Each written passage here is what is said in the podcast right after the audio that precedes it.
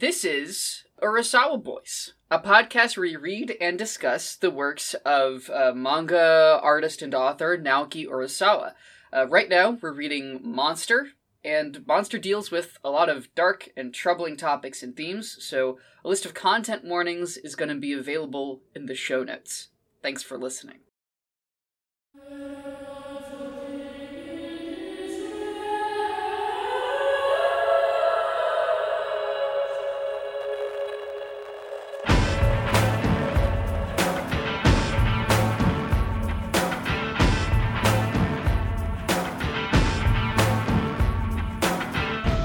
Hi, everybody. I'm uh, I'm Quinn. I'm Matt Fennell.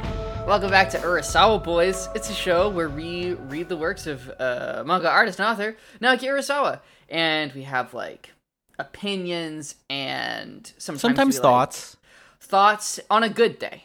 discussions occasionally. Ooh, man! We've been known to talk if the mood strikes us. if there's one thing, if there's one thing we're known for, it's for talking when the mood strikes. And I'd say that I'd say the mood striking a little bit. Absolutely. Yeah. Well, well, Matt, how how are you? I'm good. It's it's a Friday. Um, I have a mustache right now. That's different. Um, yeah, and a little and a little. Uh, I guess it's a trucker patch because like a soul patch is the lower part of the chin, but this is like right below the lip. it's so right under my lip. Yeah, I don't know what possessed me to shave it that way. Well, actually, I can tell you exactly what. So What I'll, I'll? Yeah. Well, last weekend, uh, my best friend, my best friend Andrew and I. When and when I say best friend, I every all the listeners need to know all of my friends are my best friends. Quinn is my best Right, friend. right. Andrew is my best friend. Ryan and Ethan are my best friends. Jared is my best friend. None of them listen to the show, but just you know, just so they they they'll listen eventually, and I need to make sure I inventory all of them. I think is, is the thing. Um, but Andrew and I went to Bonnaroo last weekend, which is a music festival in Manchester, Tennessee, and had a terrible time. it was, was it actually bad? I mean, I'll I'll I won't do the long version, but um, so we drove up on Thursday night. The music festival started on Thursday night with Thursday night was like EDM night, and we it was like, well, that's not for us. Right. Right. Um, but we drove up after dinner on Thursday night and waited in a line for about four hours to get into the campsite. Um, we got in around 1 p.m. and set up our tent in the dark. Andrew's arm is broken right now, so I had to set up the tent by myself in the a.m., dark. I presume. Uh, 1 a.m. Yeah, in the morning. Uh, set up the tent, got to sleep at about 2, maybe 3. At about 5 a.m., a van full of kids from Miami rolled into the campsite next to us and were very, very, very loud. Um, so that woke us up. So we can just kind of presume that this sort of thing like, This kicked- continued. This is what kicked the weekend off, right? We woke up Mm. at 6 a.m. and it was already one of the hottest days I've ever experienced. We had to walk about two miles to get ice for our cooler, so we weren't drinking like hot water. Um, and then uh, we looked at the schedule, and this was something we knew going into the weekend, but we looked at the schedule and realized that the music didn't start until 6 p.m. And at that point, it was about 8 a.m. So we're like, we're Oh. going to have to be out here all day Oh. and we got very dehydrated and very sunburnt and uh, our attempts to take a nap were foiled by the kids from miami doing an impromptu dj set one of them had a microphone What? and was yeah um, Anyway, So- well, I guess if you want to take anything from this, listeners, uh, don't go to Bonnaroo. Bonnaroo no sucks. some hippies stole uh, one of our mattresses in my wagon because we left our campsite up we ended up we didn't sleep there the rest of the weekend we just drove back to my apartment and did day trips we gave up at 7 p.m on friday and went back home we missed all of the music on friday Man, It was not a good time. I mean, look, everyone had a good time. I'm sure the music was very good. The bands that we saw were fun, but I can't do a camping weekend at a music festival in my advanced years. so, Yeah, you but have to it, be really willing to put up with some serious bullshit. it was a lot. Um, but going back to the initial, what kicked off the story was when we got back on Friday evening. Uh, I was I still had like full beard at that point, and it was starting to look pretty grungy. And as part of my like stabilizing myself on Saturday morning, I shaved the beard down to a mustache, and it really helped. Great. Yeah. awesome. Sometimes haircuts will do that, you know.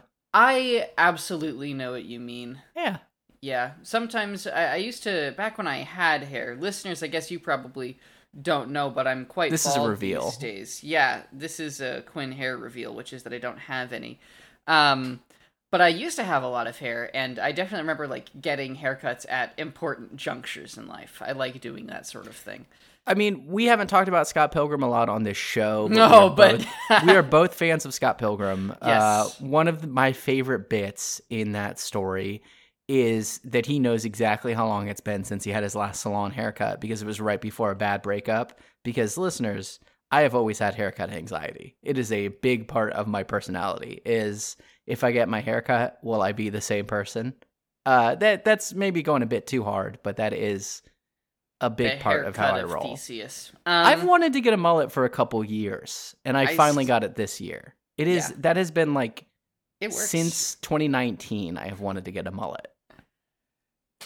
What I want is a beard. I have a goatee. My my facial hair naturally grows in a goatee. It's Yeah. a good it's a good one, but what I really want is I want the full beard. So I just hope that as I get older, it'll be more doable. Yeah. because it comes in patchy on the sides, and I just think I'd I'd be good Same with the here. full beard. But uh, you know, I'm fine with the goatee as is. I look a lot. I look a lot older. I look a lot older or more.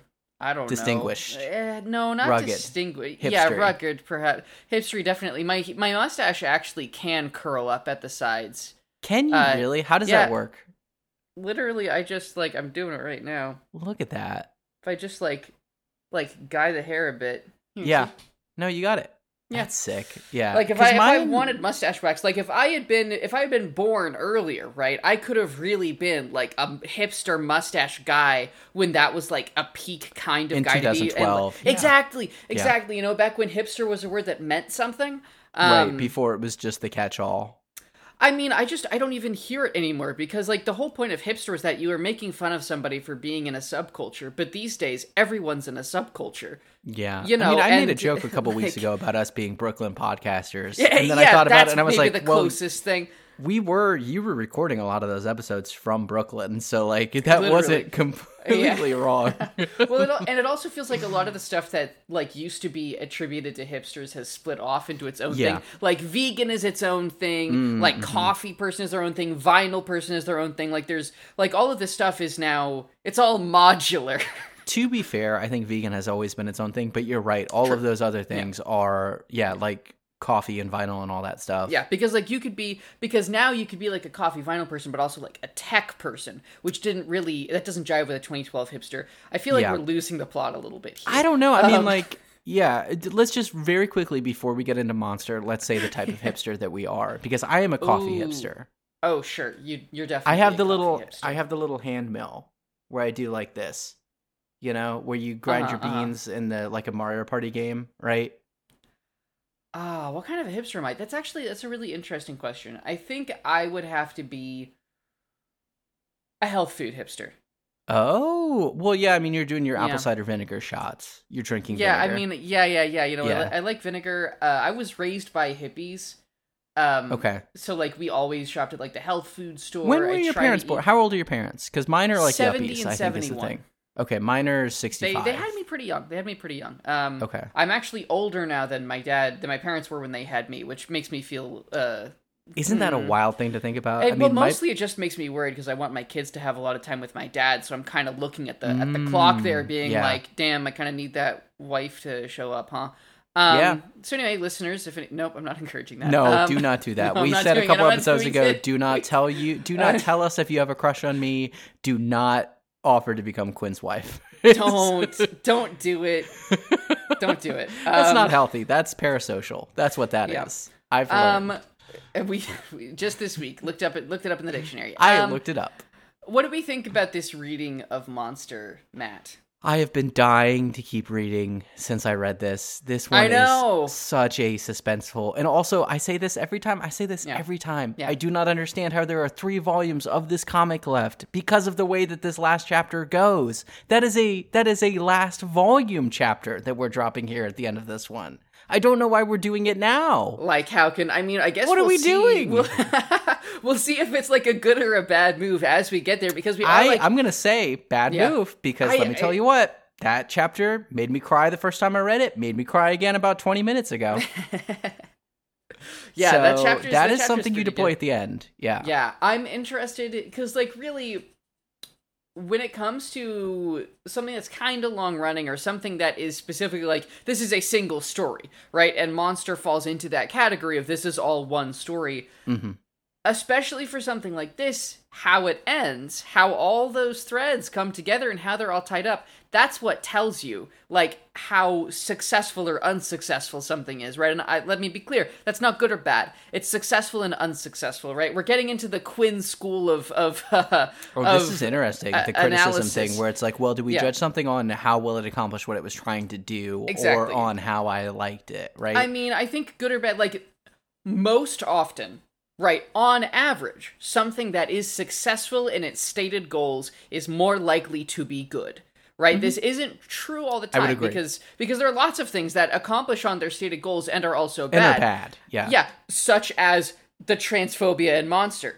That's pretty effective. You know, it, Yeah. it does what it's supposed to do in the story, and yet it's also bad, right? So it's a great example of how of how there are of how a piece of art is built up of choices. And how, like any choice that we make in life, we have a, a goal that this choice is trying to achieve, and maybe it works, maybe it doesn't. And this, this personally, I think, is a good way to look at art, um, because even though uh, trying to analyze what something is trying to do, that's still a subjective thing. It is still better than relying solely on how much you like or dislike something.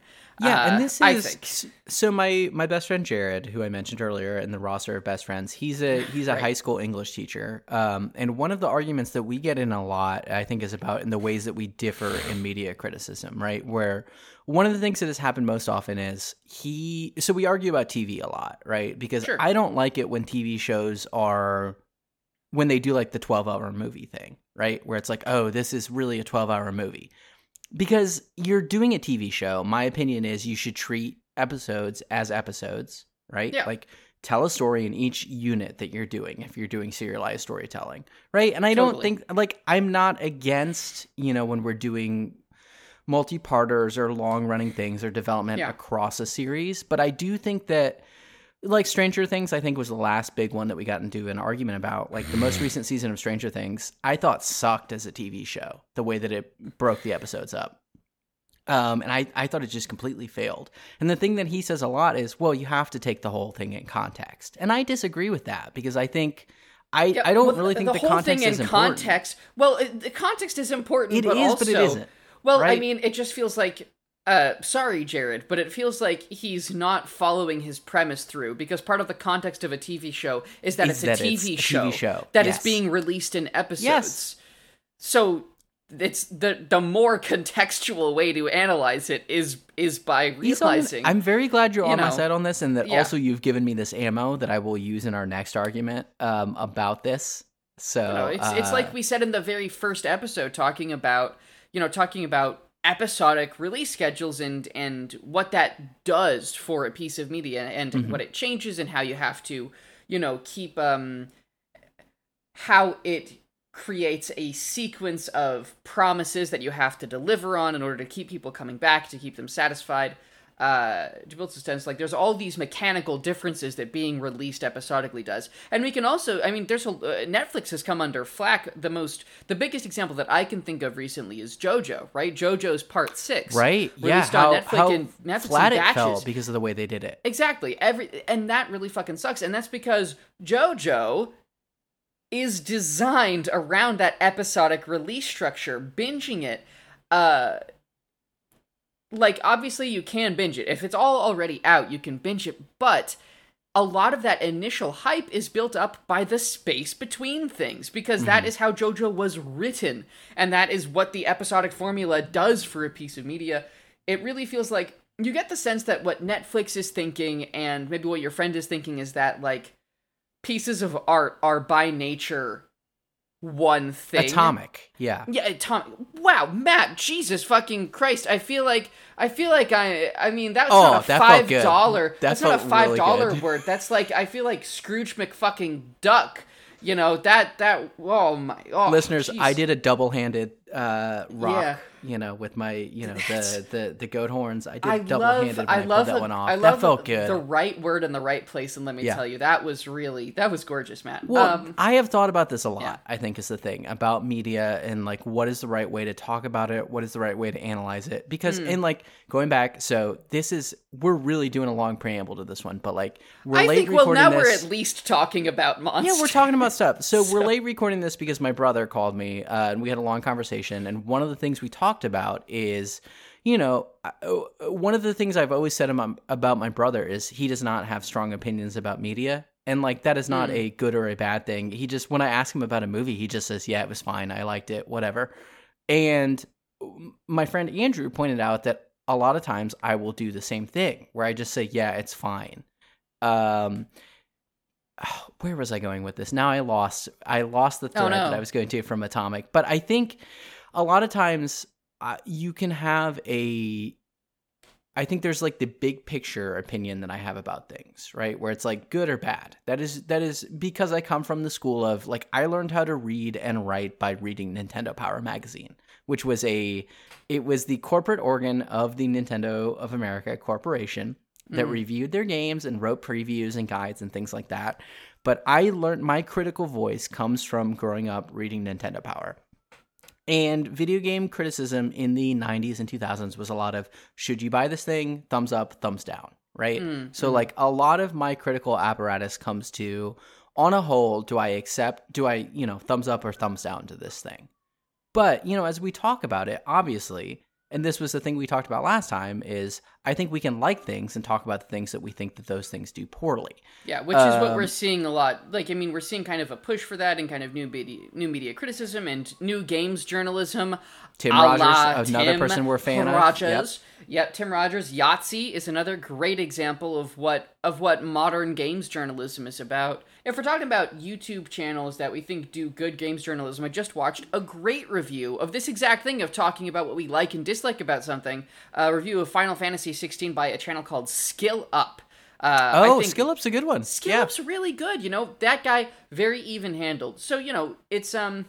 But getting back, getting back to Getting back to to Atomic, uh, you know. Oh, no, Atomic, There's, yeah, yeah. better- so the, the place to get back Netflix school, the Netflix school of of binge art is basically saying a single piece of art is only a single piece of art, and the only reason to Mm-hmm. And that's just not it- true. yeah, yeah. Well, they think the only reason to split it up is like something like technological constraints or time constraints or just like well it you know like it it's better for sales and it's like no sorry we aren't like serialization didn't come about just because it's better for sales serialization has I mean, maybe it did. I don't know. maybe Did it it? started that way but but the serialized structure has obvious benefits and obvious drawbacks that we can't just cut out in favor of the binge. And trying to do so and trying to analyze pieces of art that have episodes as being a single thing is doing the whole deal a disservice. And when we see stuff that is technically episodic but isn't constructed with that structure in mind, we start to see flaws because they're not really they're not making this piece of media for the medium Yeah. that it's in. And that's what happens when you get something like stranger things like you're complaining about a 12 hour movie. It's not a 12 hour movie. It's 12 one hour movies. I mean, and and- you and can tell the difference Yeah, let me be clear. I liked the most recent season of Stranger Things a lot, but hmm. I do have problems with the way that it is set up. Yeah. And Well, I think I it would be better if you did the consideration, like Quinn said, right? If you treated it like a season of TV, which I think the first season did extremely well. Right? Like every episode in that first season is a banger. The show took off for a reason, and I think a lot of it is because it leaned into I mean, at the end of every episode of Stranger Things, you're like, well, I gotta watch one more. I gotta watch one more. And it's because Hmm. it is episodes and not, you know, a 12 hour movie. you don't get you do not get that kind of cliffhanger i need one No. more if the people creating it don't know they're making an episodic show when right you're watching a movie and you hit pause and you see that there's an hour and a half left, the, the thing that you feel is dread. When Exactly. you're watching a Oh show God, yeah. and it says next episode starts in three seconds, the thing that you feel is excitement. Yeah, and I Like, they're just very finished, different. Just this last week, I finally watched season one of Fargo. You want to yeah. talk about a Fargo's show? good. You want to talk about a show? It's so good. I cannot believe it took me so long to watch it. It's so Quincore. Um, Oh you know, yeah. and I expect I expect if you're listening to this show and you like this show, there's no reason why you wouldn't like Fargo. I I, I think is is kind Yeah, of my feeling about it. You should watch Fargo. I started season two. We'll see how that goes. Um, uh, but yeah, but who who is the main actor in season two? Is it is that the Carrie Coon season or is it the it's the, next guy? one? It's the dude. I don't know. Carrot. What's how? Is it Jesse Plemons? Is that the season two one? Yeah, I think Hang on, so. let me look it up. I, don't- think I think it is. Fake Matt don't know. Damon from Breaking Bad. Breaking Fake Bad is another Matt example. Damon from Breaking. another uh, Like I watched Yeah. Breaking Bad last summer, and you did too. I know with Maya, right? I, st- I watched some of it. It didn't stick, which is Okay. interesting. God, we could we could talk a while about Fargo. We should really we gotta we gotta reel this this thing in. I We'll think reel it we've- in, yeah. I think we've. But listeners, I, I think especially if you're also readers, like you, you will. I think you have an idea of how what we're saying is connecting back to this reading of Monster and to Monster as a whole, right? Because I guess this this whole thing started with me saying like we are getting to the point where we will be able to evaluate To talk about the object as a whole, yeah, Yes, as in its opposed to entirety. episodically, yes. Yeah, um, and I definitely think that the last couple of readings, I want to see them in context. I do too, and I'm I'm excited to do. Do you think? Hang on, we haven't really talked about this. Let's talk about this live mm. on the air. Yeah. Do we do an episode after we finish the reading that's just a wrap up? A rep, I think so. Okay, I think so. I think that's good. wow, where cool we- robot because does that, you know. oh, so- do they? Okay, that's Yeah. smart. Yeah, they also have a they have a, a ranking. They like rank the the suits that show up. That's part oh, of their yeah, yeah, yeah. pool. Because So I don't know. it's Gundam. Yeah, Yeah, I don't know can't what- really rank. I don't know. Maybe we could pick our favorite feel- character. I don't. I don't want to. but like Tenma is my favorite character. I really? love I all don't the other characters, mine. but I I love don't think he's Tenma. Really, Um, is no. Lunge? Gosh, do I have a? fa- It might be Grimmer, honestly. Um, really, I like uh, Grimmer a lot. But I know that he's like test tube designed to be your favorite character. Yeah, he is. but it worked. It worked on me. You know what I mean? Or it could also There's be a lot of stuff in this Reichwein. reading I that is Reichwein. oh Reichwein's fantastic. He has He's some so good, moments He's so in good. this I, reading. I love that he's back. Can't wait Yes. to talk about him. Do we? We should have- probably start talking about yeah, Monster Well, do we? Do 20 we have minutes any, into the recording. Jesus Christ! Do we have any? Thanks for listening, everybody. Uh, do we have any overall thoughts on this reading and the flow of it? I think it's a this is a perfect thriller construction in this in this reading. Um, there's one chapter in particular that is like peak page turner. Um, and I Yep. think that's like a lot of what this reading is operating on is we're unraveling the mystery because like last reading we said we're setting up a lot of the dominoes. Yeah. We we haven't started we haven't quite knocked them over yet, but like we're getting closer and closer to like figuring out big things, right? There's big revelations that are coming. Yeah, definitely. Um, I'm really, yeah, those big revelations that are coming and kind of the way that uh, the the the characters and the things that this reading, what this reading does, in particular, is it is bringing stuff back. Right, it's it's retrieving things and showing you the function that they now have in this Much like new- Lunge does with his mnemonic computer. It- yeah, mm, indeed. Yeah, recalling. You know, so it's like so the last couple of readings, you you know, uh 10 so episode 10 and 11, right? Volumes 10 and 11. This stuff in Prague. Yeah, the the stuff in Prague, it's we were talking about how this is a new mode, this is a new thing. We're starting season 2. And Yes. we had to get established with that before before it made any sense to start bringing stuff back. It would feel a bit cheap if we like, okay, here's some new stuff. Ah, but here's the stuff you love. Um so I think that Urasawa really waited just long enough to start bringing back these characters and bringing back these threads. It is really interesting how Munich and Prague have but like each time we've gone to these new cities, it's been we're introducing a new set of whatever. How Mhm. different kind of those two starts have felt, right? Oh, big time. I mean, I mean the difference the difference between Karl's story and Jan's story uh or you know Grimmer and and uh I think Lava, Grimmer is you know, really the the focus character in I would say. the Prague stuff more than Yeah. Jan. I mean, I love Jan. Jan is Matt Fennell. We've talked about it a lot of Yeah. times. Oh god, Matt, one more one more tiny digression. You know that Gus Grimly is just Matt, right? Who? Fargo from Fargo season Oh, one. yeah, yeah, yeah, Yeah, yeah, that's yeah. he even looks Yeah. like you a little bit. I love it. I love it when there's a Matt character that looks like Matt. It's my That's, favorite. That's Tom Hanks' son, right? Fuck, is it? I'm pretty sure. Yeah, I'm pretty sure that's okay. Colin Hanks. Let me look it Uh, up real quick. Oh, it might. Oh man, that's that's that's wild. I mean, Um, he is a very Matt coded character. Yeah, that's that's Colin Hanks. That's crazy. Oh, okay. All right. Let's. I'd forgotten his name, but yeah, you're right. I love That him. is I love that is him. a that's a Matt. yeah, and a Matt character with a good ending, which is rare. Uh, very No, rare. um, uh, listeners, if you're listening, Matt will have a tragic ending. Five to six to seven years from now, we don't know. Oh, Hopefully God. longer than that. hopefully longer than that. We got to finish this podcast, man. Um, let's let's do it. Let's summarize Yeah. chapter ninety six. Chapter 96 A Long Vacation. Shocking everyone at the BKA office, Detective Lunge has decided to take his first ever vacation to Prague. He takes in the sights and pays a visit to Chief Nepola, who he'd met at an Interpol conference a few years ago. Nepola tells him about the detective suitcase, and Lunge notes the similarities to Tenma's case. Before leaving, he asks if Nepola can help him translate a copy of The Nameless Monster that he picked up at a bookstore. Lunge then visits Suk's friends, who vouch for his innocence and tell Lunge about the girl that Suk had been seeing, Anna Lieber. Again, Lunge notes the connections to Tenma's case. The next day, Lunge visits the publishing house that put out The Nameless Monster and asks for information on its author, Emil Scherb. The man working there says all that stuff happened under a different director under the old regime, but remembers some of Scherb's other pen names. The two are then able to find a box labeled Klaus Poppe, one of those pen names, which contains a sketchbook with pictures of a pregnant woman, infant twins, and young children, a boy and a girl with the same face. Nepola calls Lunge to let him know the translation is finished and reads him the last line. Finally, the monster had a name, but there was no one to call him by it.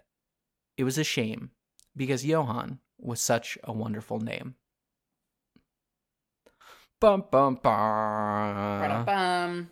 Looks like it's going to be a long vacation. I I love that line. I love Yeah. the bit about him trying to figure out like how do I behave on vacation. It's so like funny. it's very good. There's a lot of characters in this manga that like have a difficult time in the world. Yeah, You know, that's like, a good. I hadn't thought about it, but that's a good way of putting it. I I hadn't really I hadn't considered how many it was until just now, but it really Monsters full of a lot of people who have a, a difficult time being part of of the overall like culture for some reason or another. Tenma feels alienated, Johan's alienated, Grimmer's alienated, uh Link is alienated. There's uh Ava Heinemann. She's she's uh, a fucking, you know, alcoholic. She's alienated. Like there's all of these people who who are distanced in in one way or another from normalcy and um and i just think that's very very interesting right because i mean like in any given story especially in thrillers that's not uncommon you know No. because being separated being distanced is kind of necessary for the heightened uh, lives that they must live in order to be interesting uh, thriller characters Yeah, I mean, I feel like that goes But- back to like film noir, like detectives, right? Mm, Like, yeah. you know, people who are sad boys who, Sad who are solving crimes. They're on the out. They're they're on the outside looking Yeah. in. You know. Uh, yeah. But uh, I I- think. I think it's a. I- I think the quality of it is is kind of unusual in Monster because they're not just outcasts; they are uncertain. Like we said, they don't know how to. They don't know how to act. They don't know what's proper. Yes. Um, you know, and it it plays into the stuff that Monster's talking about with nature versus nurture. You know, Mm. what is it? You know, what is it? What does it mean to be in the world? What does it mean to be a part of the world? Uh, I mean, connections and relationships and all that stuff. That's it's like huge all here. that Yeah. stuff. It's all that good stuff. You know, I mean, on the first The page of this chapter, on this page of this chapter, they say, "No wonder his wife and daughter left him." You know, so Yeah. Um, Yeah. No, I, I like, like I said, I like Vacation Mode Lunge a lot. I think, and I said this the last time we had a Lunge chapter, I have turned on him since the end of the Mm. first season, you know, quote unquote, Yeah. because of the big reveal that I think he has at the end, right, where he realizes there's more going on, I think. Yeah, and it's, it's interesting to see him start working in on that because he is a person who like just directly is going to get to the bottom of this as opposed to taking nine volumes to figure out what's going on. And i i appreciate that about him. So i think this is where kind of the atomic nature that we talked about earlier in this episode comes in right? Like you had said from the start lunge is one of your favorite characters. Yes. i think for me as a serial reader he was an antagonist for a long time. And like now that i am starting absolutely. to see his full picture um i can i think i see where you're coming from Yeah. and saying that this is a character that you really like Well, there's an interesting. There's actually there's a a phrase that I used to use back in my theater days, um, which is that plays are four dimensional. Mm. Which is to say that if something is true at one point in the play, it is true at all points in the play.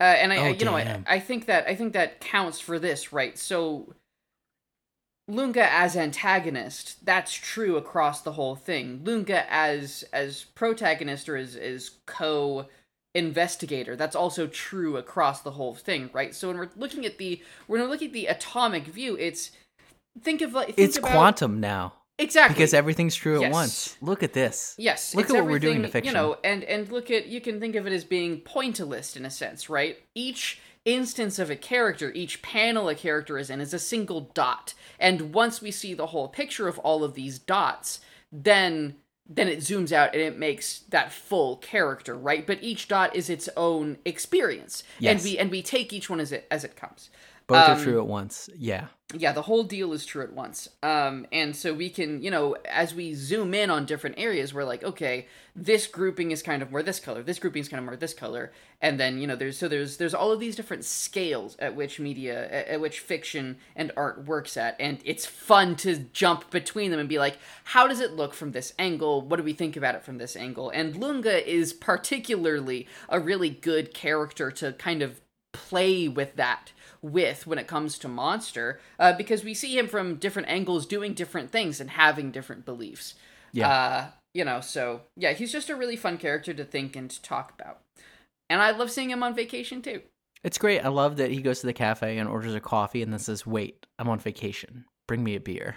exactly you know he's like ah people drink beer on vacation uh, and the guy brings him a Prazdroj which is in fact something that uh, if you Bar drink corner. beer yeah bar corner quinn's bar corner a Prazdroj is not as uh, funky or um, foreign as it may sound you're like ooh what's that fancy czech beer you know this this is a Pilsner Urquell Look at Um, you. yeah Educating well, us. I did have to Google it. I didn't know what a Prazdroj was. Uh, but uh, a Pilsner Urquell. for those of you who don't know, is actually the Pilsner. It comes from uh, the Czech town, Plzeň, uh, and it is the first Pilsner. Uh, Wow. Yes, so Prazdroj means uh, the original source or primordial source, and it's called that because this was the first Pilsner. Uh, it began in the mid 1800s, and all other Pilsners or light ales of that sort that you have ever drunk, it all is an imitation or a spin off or has taken inspiration from Pilsner Urquell. Uh, it's um, it's a light, it's a light beer that's made with uh, what are called Saaz hops, uh, which is or uh, also called Czech hops uh, because they are like native to around there, and they have a distinct flavor. It's got a little bit of a, it's got a little bit of a bitter bite, but it creates a very easy drinking, light kind of a beer. Uh, that's super popular across the world. It's some of my favorites. I love a pilsner. I love a Czech style pilsner. Um, you know, and of course, like, of course, if you order a beer in Prague, you're gonna get a Pilsner Urquell. Uh, that's that's just how it is. There's there's other brands that are popular around there, of course, but you know, if you're making, if you're like not from the Czech Republic and you're making a, a manga there, You're doing what the else? touristy you thing. know, Yeah, yeah, yeah. exactly. You're getting No. you're getting that, and like, and I still I love a I love a Pilsner Urquell, man. Um, it's really tasty. Uh, so yeah, there you go. That's the that's the bar corner.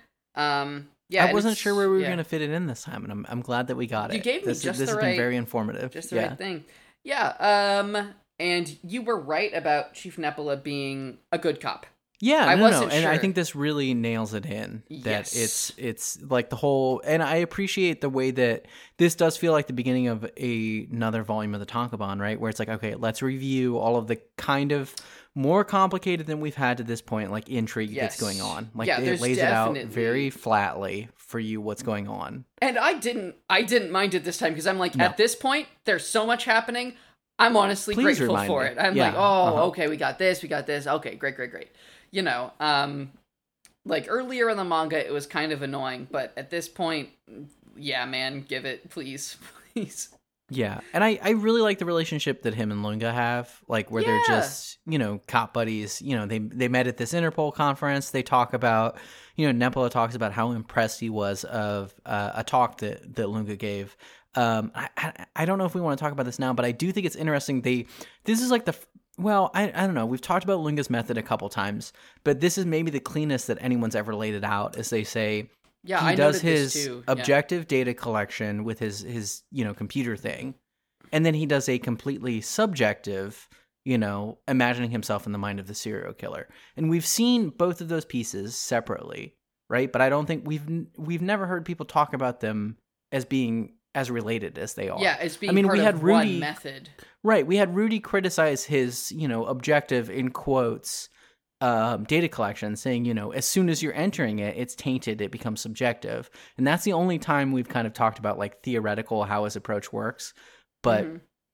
I thought it was I liked hearing them laid out side to side like this, and it makes it Yeah. it it makes him seem less robotic. I think if you're like, oh, he's doing both pieces of it, he's just Yeah. doing them separately. and you can also you can also see that he's you know that that what um that what Rudy said did sink in. It is affecting Lunge. Like he he, he takes a couple pauses in this chapter to Yes. consider the method. You know, like he starts typing in information about the beer and then and then is like whatever. A couple Uh, times he tries to stop himself, and then always just apologizes and says, "Sorry, I'm on vacation." Right? Like I shouldn't exactly. be doing this. You know, it's yeah. it's um, it is interesting, uh, and it's cool to see Lunge change as a character, even if only like little bits, right? Mm-hmm. Um, like you said, it really it really humanizes him. Maybe it's just because we're seeing him on vacation. I honestly look, vacation know. mode person is the truest version of themselves. Is maybe maybe what this is saying. I don't know if I agree. I don't Um, know. Yeah. but uh but it is fun to see Lunge in a different mode, and I think you can tell that he's not really super comfortable in it, but that he's trying something new. Yes. Uh, and then, of course, by the end of the chapter, cancel that beer, bring me a coffee. There we go. It's gonna Love be it. a long vacation. Fantastic ending to a chapter. Like It's we're really kicking good. into detective mode. Yeah. Yeah, and you know he's he's picking up all this information that like the idea is to put him on the same thread as our other heroes. Um, so he meets with Jan's friends, which I, I like Mhm. that scene a lot, where they're just like some random dude who is from Germany on vacation, who's like a cop there, is like, hey, yeah, can I talk to you about your friend who was on the run for murdering cops? And they're like, yes, this is the only thing we want to talk about. We love our friend. He would never do this. We love him. Yeah, we love those boys. Yeah. Yeah, I don't know. It's uh, it's just great to spend some time with Lunge again, and you know, do some investigation, just kind of uncovering things in that in that classic in that classic Lunge way. He goes to the he goes to the place, and then what do you know? He finds the sketchbooks. Things come easily for Lunge in this Yeah. chapter. I would say. Do say. you have thoughts about the sketchbooks? Because I have one important note about them. Hmm. Um, I don't think I have anything specific. I mean, uh, other than the fact that like visually, it's really cool to see Oh, it's sick as hell. I like love it. using these like are these charcoal pencils? I'm pretty sure these drawings are done in. Um, and it's just cool to you know, it's always cool when ten. uh, God damn it. When Urs like the two names we say the most in this podcast, Yeah. uh, it's always it's always cool when Urasawa was like, okay, let me do a different visual style so that like, you know, to to yeah, we said watercolors last time. And Yeah. this, this time it's, yeah. Yeah, you know, I, I I just love seeing him do other stuff. What did you have? So my note is that this is a king thing. Um, is now we have a character who is an artist slash illustrator slash visual storyteller, right? Which is what Urasawa's doing. As we all know, one of Stephen King's favorite things to do is have characters that are novelists, right? True. God, that's true. Oh, buddy, in case you didn't know, several Bat, several right? of the main characters of Billy Bat are are artists. I oh, that's a good. That's actually quite the pull. Yeah. I, I, so I, I caught this this time that. through. I didn't catch it the first time, but I caught it this time through. I was like, oh shit, he's this is a we have now an important character who is a visual artist. There are some visual artists in 20th Century Boys, although I don't Really? they don't I don't know if they get Place of Pride. but they are there. They're definitely present, and I need to think about if they show up elsewhere. I don't know if there's any in Pluto. Okay. I don't know if there's any in Pluto, but that's well, art. Mm, art is important in Pluto. Actually, art is visual art is so important in Pluto. Okay. Uh, this is so exciting could- then. Actually, mm, we might have unlocked an Urasawa thing, like an Urasawa thing here, which is the importance of visual art and and art in general and storytelling in general. I have a bigger note about this a little bit later oh, about that's fiction very, and stories. Yeah. That's very exciting. Okay, all right. Let's let's move on to the next Yes. chapter then, unless you have anything else. No, I'm ready. Let's go to Um, these are. It feels like a lot of the chapters here are like kind of one note. Like we can Yeah. like they're kind of just like One bam, big thing to talk about in each one. Yeah. Exactly. Yeah. Um. Chapter ninety-seven. Boy detectives. Uh, we follow some of the orphans that Petrov was raising at uh, at their orphanage, and in particular Milos, who is being uh, scolded by the orphanage director for being uh, out past curfew. And he tells his friends that he saw the blonde lady uh, who killed Mr. Petrov.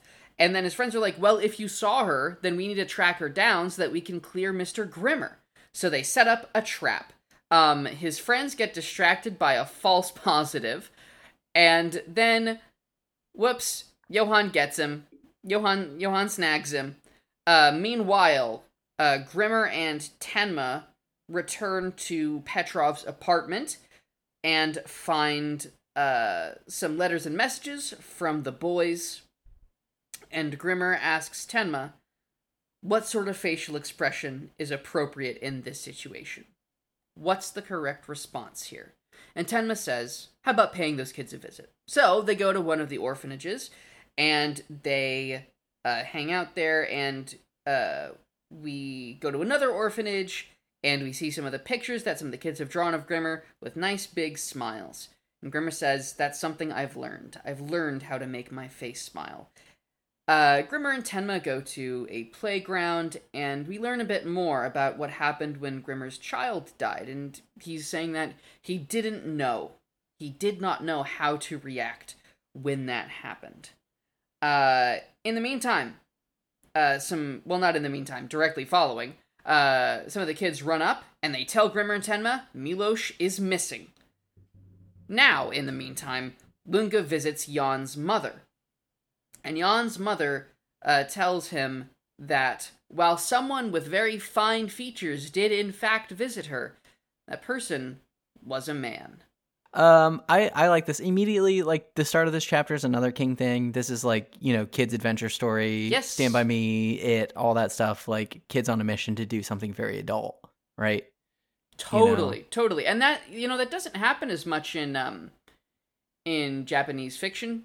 Uh like it does happen, don't get me wrong. It totally happens, but this really has that strong it has a strong western media feel as so many things in in Urasawa's work tends to, you know. And I just think it's it's useful for us to point out moments where like this is a western, Western move influence. Yeah. yeah, you know, because I, I think it would. I think Urasawa is such a cross cultural author and creator that we are we're not going to get a really good image of him unless we remember exactly how cross cultural he is. You know, um, and what stuff he's he's taping because as a Western reader, when we see a Western thing, we don't question it Mm-hmm. you know but but we should recognize the source we should recognize that these are things being reflected back at us from a another point of view somewhere else on the planet uh, Yeah. so you know just just keep your eyes open for that and recognize that this is a cultural exchange happening here and this is these are western tropes being digested through through a, a japanese point of view and then re-employed uh, it's not so direct as somebody from you know Tennessee being like, oh, I'm gonna you know I'm gonna take some I'm gonna take some king some king things you know because there's more cultural translation that that happens. Yeah. No. Um. So I, I I really liked the opening of this chapter. I love when they draw their little map of where they're all gonna stand and how they say they're gonna whistle, and then the plan fails because Milosh can't whistle. Like, which is it's a very good. scary moment. It's a really Oh, yeah. scary moment when that happens. um, and it what this what this part does is it does really make me excited to read 20th Century Boys when we get to that because my understanding is Mm. that is a lot of kid detective story or kid adventure story. Yeah, there's Um, we spend a lot of time with children in in 20th Century Boys and in a really fun way. And I think you're kind of right that this is kind of um if not a prefiguring, at least it's a taste. You know, it's a it's a little it's a little morsel, a little sample of uh what we're what we're going to get. Yeah, totally.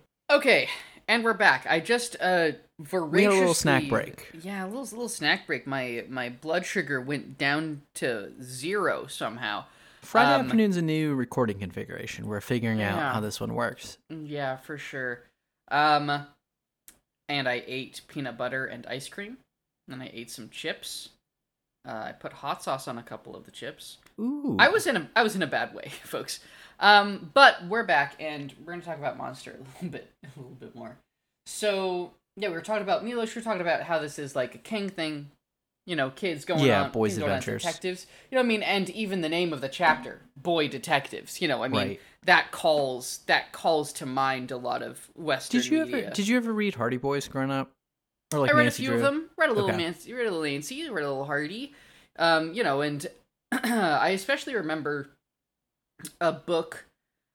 Uh, well, a I remember the Artemis Fowl series. I loved the Artemis Fowl books. Um, Matt had no light of comprehension. No, I was not an. Artemis Fowl person. My one of my friends was.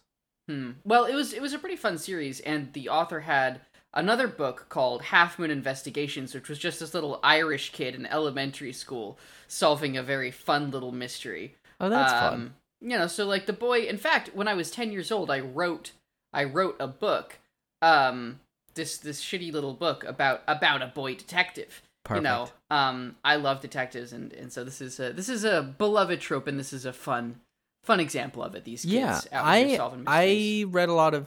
Well, my dad had just a ton of Hardy Boys books that he got from his mom one year when I was growing up, and he was like, "You should read these," and they just sat in my closet, and I read a handful of them. Um, so they were like era appropriate. They're like '60s Hardy Boys books. Mm, yeah. Um, and I, I actually, I would like to have a couple of those on my shelf now, but I was never a huge Hardy Boys person. I did like, now I can't remember the name of it. Oh, I liked Encyclopedia Brown because the whole gimmick of that was you could try to figure out the solution. Like Mhm. Sherlock Holmes stories. Uh, Well, Yeah, I mean, yeah. Sherlock Holmes kind of cheats a little bit because there's no way you He can figure those out. cheats. So Yeah. you're Agatha Christie. Yes, Agatha Christie, but for children. Um, so I, I liked Encyclopedia Brown, but Boy Detectives is like a timeless genre that we all love. Absolutely. Um, but yeah, uh, I think So that's one part of the chapter. The other part Mm-hmm. is Grimmer and Tenma having their conversation about emotions. Because when Grimmer was introduced, you had your big thing where you're like, hey, when he is smiling and when he is not is an important thing to consider. And in this chapter, I would say this is really the first time when we're really seeing, like, before this, Grimmer's default is always he is smiling. And I mean, like, Yeah. when we see those pictures that the kids have drawn of him, the distinctive thing is he has this big smile, Mm-hmm. right? But in this chapter, a lot of the times when we're seeing Grimmer, he's not smiling. Like, because he's comfortable around Tenma now. So he's not having to do his pretend smile thing. And he keeps asking, like you said, what is the right reaction to this? Like, I do not know. yeah, and we can really, you know, I, I think what we can also understand from this is that like, like you were saying, the the guy calling Grimmer a monster last reading Mm. really tracks because here this is something that, uh. That he kind of shares somewhat with Johan, right? Yeah, Like, the we- blank face a little bit. yeah the blank face but also the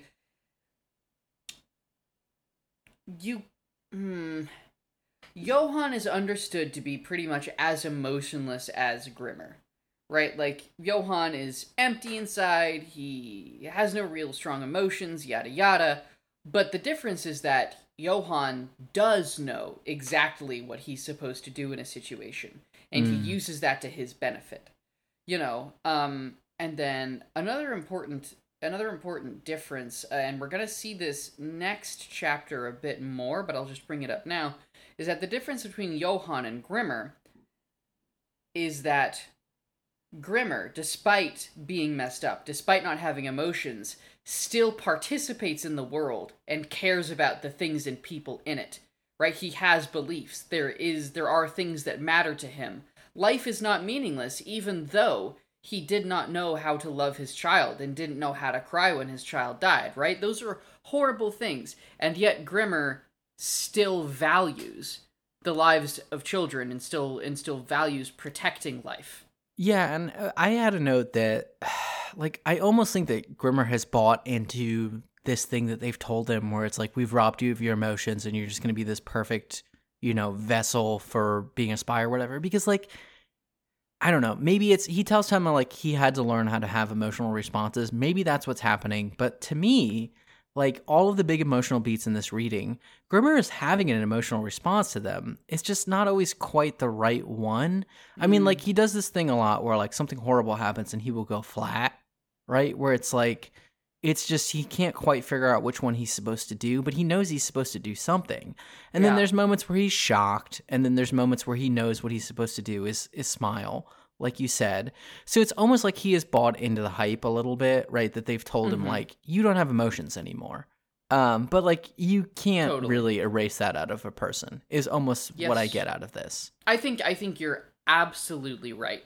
You know, I, I think that part of what we're meant to get from from Grimmer, especially again next chapter, is that people are people, and mm-hmm. you can't like no matter what you do, you can't take the emotions out of a person. It almost just feels like more he's going through like everything is numbed, right? Like he's living yeah. through trauma or he's clinically depressed or something like that, yeah, right? I mean, it, it, as a, a CPTSD response, yeah, there, you know, something along those lines. So I yeah. I like this introduction and like obviously like him asking Tenma is this is this the right response is the like most loaded Chekhov's gun that we've had like in a while. It is such a like we're setting up this phrase so that we can deploy it in the way that will break your heart the hardest. Like yeah, when he hits and it's it, and he, even he just like using it, it, even using it casually is pretty yeah. heartbreaking. You know, I mean, and and you can tell it, like you said, Grimmer's comfortable. You know, it's the first time probably in his life. Yes. You know, since Kinderheim, uh, where he's been around somebody who knows what happened to him and he he doesn't have to keep guessing, you know, and he doesn't have to put on the mask, and he can just kind of be himself, even if he considers himself broken or or you know um, less than or or doesn't like who he is. He can still be himself, and I think you can tell that that's you could just get a sense of relief. Yeah, and say. there's there's I made a note of this. There's a series of panels, like I think it's when he is explaining this there's mm. a hmm. series of panels of Tenma reaction shots where like at first he is like extremely concerned by this. Yeah. Right? Where like he makes a face that is like, "Oh my god." Right? And then like you know, he sits there and listens, and then his response is he warmly smiles and says, Well, maybe what we should do is we should go visit those children. Right? Like he knows yeah. exactly it's he's doing Dr. Tenma perfect bedside manner again, right? Like Yeah. He knows how to to deal with this, even though you it know, is something that is he, like concerning. Yeah, and he knows. Yeah, he sees that Grimmer needs help. Yes. You know, Grimmer Grimmer is asking for help. What's the correct response? You know, and it's really, I just think it's a really healthy kind of thing, you know, because there are we all have times when we don't really know what the right thing to do is, and in oh, those absolutely. times, reaching out to a friend is the right thing to do you know, what do I do? I don't know. I'm not prepared for this. You know, if it's something simpler, if it's something complex, it doesn't matter. We get through those times by reaching out. Um, and it is, and seeing Grimmer able to do that, you know, finally, you kind of get a sense of how. It's a little scary the first time yeah. he does it, right? Like when you yeah. see him and it's like, well, he's not smiling anymore. And then, like, mm-hmm. he explains the whole thing, and you're like, oh my gosh, this poor dude. I mean, because yeah. he said it in the last chapter, right? Like, I had to learn how to smile and then like now we are seeing how forced of a response that seems to have been for him this whole time and definitely there's something in like the way that he talks about it the the way that he keeps asking It mm-hmm. is almost it is almost childlike you know It yeah. is looking up to tenma in a in a way um Well, the other thing that this reminds me of, and I'm gonna I'm gonna pull religion in for a little bit. There's a there's a thing in one of the gospels that I think Christ says, right, where he's like, you know, okay, what is the sin against the Holy Spirit? Like, what's the thing you can't come back from, right? And it's like the, what he says. I'm and I'm paraphrasing because I haven't read this in a while, but the thing that he says in that is like the thing that you can't come back from is when you stop even caring if it's the thing that you can come back from, right? Hmm. It's like when you stop, when you are not even listening to that like conscience or whatever that's in your head, right? Which like he in that case he says is the Holy Spirit, right? That's telling you when you've done something wrong. When you're not even listening to that voice anymore, that's the only thing that you can't come back from. So the fact, you- what I'm getting at there is the fact that this is something that Grimmer is concerned about. I think speaks to, like we said, that you know this hasn't been erased from him, right? He is still um, you know, a person with emotions who can who can make connections, who can love other people. Yeah. And, you know, and, and you can tell that his state is distressing to him. hmm Like, it bothers him. He knows something is wrong. You know, uh, and um, it is very sad to see someone who's been It's who's rough. been that who's been that messed up, you know, and and they're just trying to do their best in life, but man, they got got real bad. And it's Yeah. also, you know what else I think is actually interesting now that I think about it. We said that he's a bit childish, but he's in his 40s. yeah, You know, like he's yeah, yeah, the timeline. He's in his 40s and I think it's a very interesting set of character traits for a character in their 40s to have because it's the kind of thing that you would normally apply to like a younger character, somebody that was still trying to find their way in the world so that you could like be like, well, you, you- get this in in shonen a lot even you know you Mhm, get mhm. somebody who's been brainwashed and then and then the shonen hero talk no jutsus them into you know reconnecting with their emotions and you're not actually evil you know uh come to the come to our side. I'll be your friend. And then and then the bad guy like breaks down crying or whatever.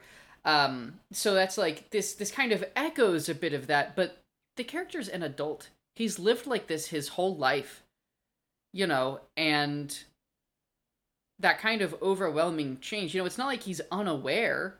He knows. He knows the whole thing. He knows what's going on. And it's not as simple as just saying the right thing you know like this Yeah. is just this is how it is. Like you got fucked up and you had nothing to do with it. It wasn't your fault. You were victimized but you still have to live with this. Like this trauma is yours. And uh and that's how it is. Another example of i think urasawa being up on psychology i think. Yeah. No, I, I I like this stuff a lot, even though yeah, I mean it is it is very sad. Um, It's sad. but that and, is that and is maybe a little easy maybe a little bit yeah, it's a yeah. little easy but it's so it's so effective that it's It hard works. to ding it too many points for being easy yeah. Um, but that is that kind of concludes the notes I had on ninety seven. yeah i would say Okay. so. So 98 is the cruelest thing. Um, Milosh sits with Johan, dressed as Anna, who asks if they've met before and asks why Milosh is wandering around looking for someone. Milosh explains that he's looking for his mother and is convinced he'll recognize her when he sees her and that she'll recognize him. Johan does an evil monologue about how Milosh's mother probably didn't want him and how death is the norm, life is a mistake, asking what his reason to live is and how he's not wanted. Grimmer and Tenma talk to a few of the locals near where Milosh went missing, who all know Anna and point the two towards Johan's apartment. Tenma draws his gun, prepared to end it all, but the apartment is empty. Grimmer's at a loss for words and emotions, overwhelmed by the fact that Milosh is in danger because the boys were trying to clear his name. He tells Tenma about his own child dying. Grimmer had married a lady from the newspaper he worked at to improve his cover identity. They had a child who died. Grimmer tried to revive him, but couldn't. His wife didn't understand why he couldn't cry and accused him of being incapable of love, and then left him. The two stand in silence for a second and then determine that they have to save Milosh because Johan is probably going to kill him, but not before subjecting him to the cruelest thing possible. They race towards the red light district on the German border, where Johan has just left Milosh, telling him that he should walk towards the colorful area ahead, looking for his mother. If he can't find her, it means that no one wanted him. Milosh is left, filled with existential fear, but sets off to find his mother anyways. Ooh. yeah Oh boy. Oh Yeah. boy. Yeah. Oh, yeah. oh, no. Um, I have more notes on the next chapter than this one. Uh, I mostly just had on But- the uh, let's see, I have a couple on like the Milosh Johan conversation. Well, the Yeah, first thing at first I was like, well, I'm not sure if this is Johan or Nina like right away. But then like the questions like Johan asking, "Have we met before?" You know, Milosh pointing out, "Hey, it looks like you're about to move, like there's nothing here," which is, you know, what Lunge encountered in the last place that Johan was, no trace of a human being there, stuff like that. yeah, Um, and then like it's really kind of incredible the transition from Nina eyes to Johan eyes when he when Johan begins his evil monologue, like narrows in on the thing that is going to destroy Milosh. Like yeah, it's it's pretty good. As much as like I hate this thing that we're doing here where, you know, Mhm. Johan is pretending to be Nina, the the subtle transition from one to the other, like over five or six panels, I think is is like very cool. it is cool. I I do think though. I I think this particular like evil monologue. You know, let's let's uh mess with this this poor kid. You know, um, some of it's some of it's good, right? Some of it's effective. Um, you know, telling a kid that that their mom didn't love him, that'll get him. That'll get a kid. Uh, Just some think- random adult telling this Yeah. boy that their mom didn't love them. Yeah, Oh. she probably just didn't love you, huh? I will say, I with the casualness that you just did too Yeah. i think is like the key thing right Mhm. like Yeah. Did someone want you? Who wanted you? What's your reason to live? Yeah, man. I mean that that's gonna that's gonna scare the shit out of a kid. I do think the stuff about there's more death than life in the universe is some dollar store Nietzsche bullshit it's too that much cheapens the whole thing. Like, come on, man. Like, like it's we already know Johan is is technically a nihilist and especially like operates out of nihilism when it comes to the value of human life and the value of human connection. He doesn't believe in any of it. He doesn't even think he himself exists. Blah blah blah blah blah. Whatever. This particular thing, there is more death than life in the universe. Uh, as far as you know, on the grand scale, life is just a blip fuck off fuck off like it's like because here's my thing it's just that if johan is supposed to be this big you know this scary like monster thing you know capable of overthrowing kinderheim 511 with mm-hmm. the depth of his of his evil philosophy this you is like you said dollar store nietzsche yeah Exactly. Like it's so it's it's so shallow and not really befitting of the kind of stuff that we're told Johan can do. the the only thing i will say here is that if you are a nine year old boy i think this does work on you because like this is the Yeah. first time that i started to think about stuff like that when i was about that age right so it's like i think yeah i i totally agree with you like it's tacky it's a bit much but I do think in the same way that like saying, well, maybe your mom didn't love you, like in the same way Mm-hmm. that that works, I think saying life is meaningless, isn't it? Like I think does work. I would on have liked it more. I would have I would have liked it more if Johan if had you phrase said- it that way with yeah, the you know, it's yeah, it's just like it's it's at this very weird hmm it's so grandiose of- in a in a not good way. Yeah, it, it's like yeah. it's grandiose, but it's too simple. But it's not Mm-hmm. really simple enough to realistically be told to a kid for them to understand. Like if it was clearly being dumbed down for a kid to understand, I think it would work better. that would have been right. terrifying. But this is Yeah. this is just in a in a weird space, and I get what Urasawa was going for, and uh, I I just think that I think it's a pretty strong fumble uh, that weakens the scene overall. Um, yeah, but yeah. Uh it was really funny when Grimmer and Tenma are like looking for Anna's apartment and everyone's like, "Oh yeah, Anna. Yeah, she lives right there.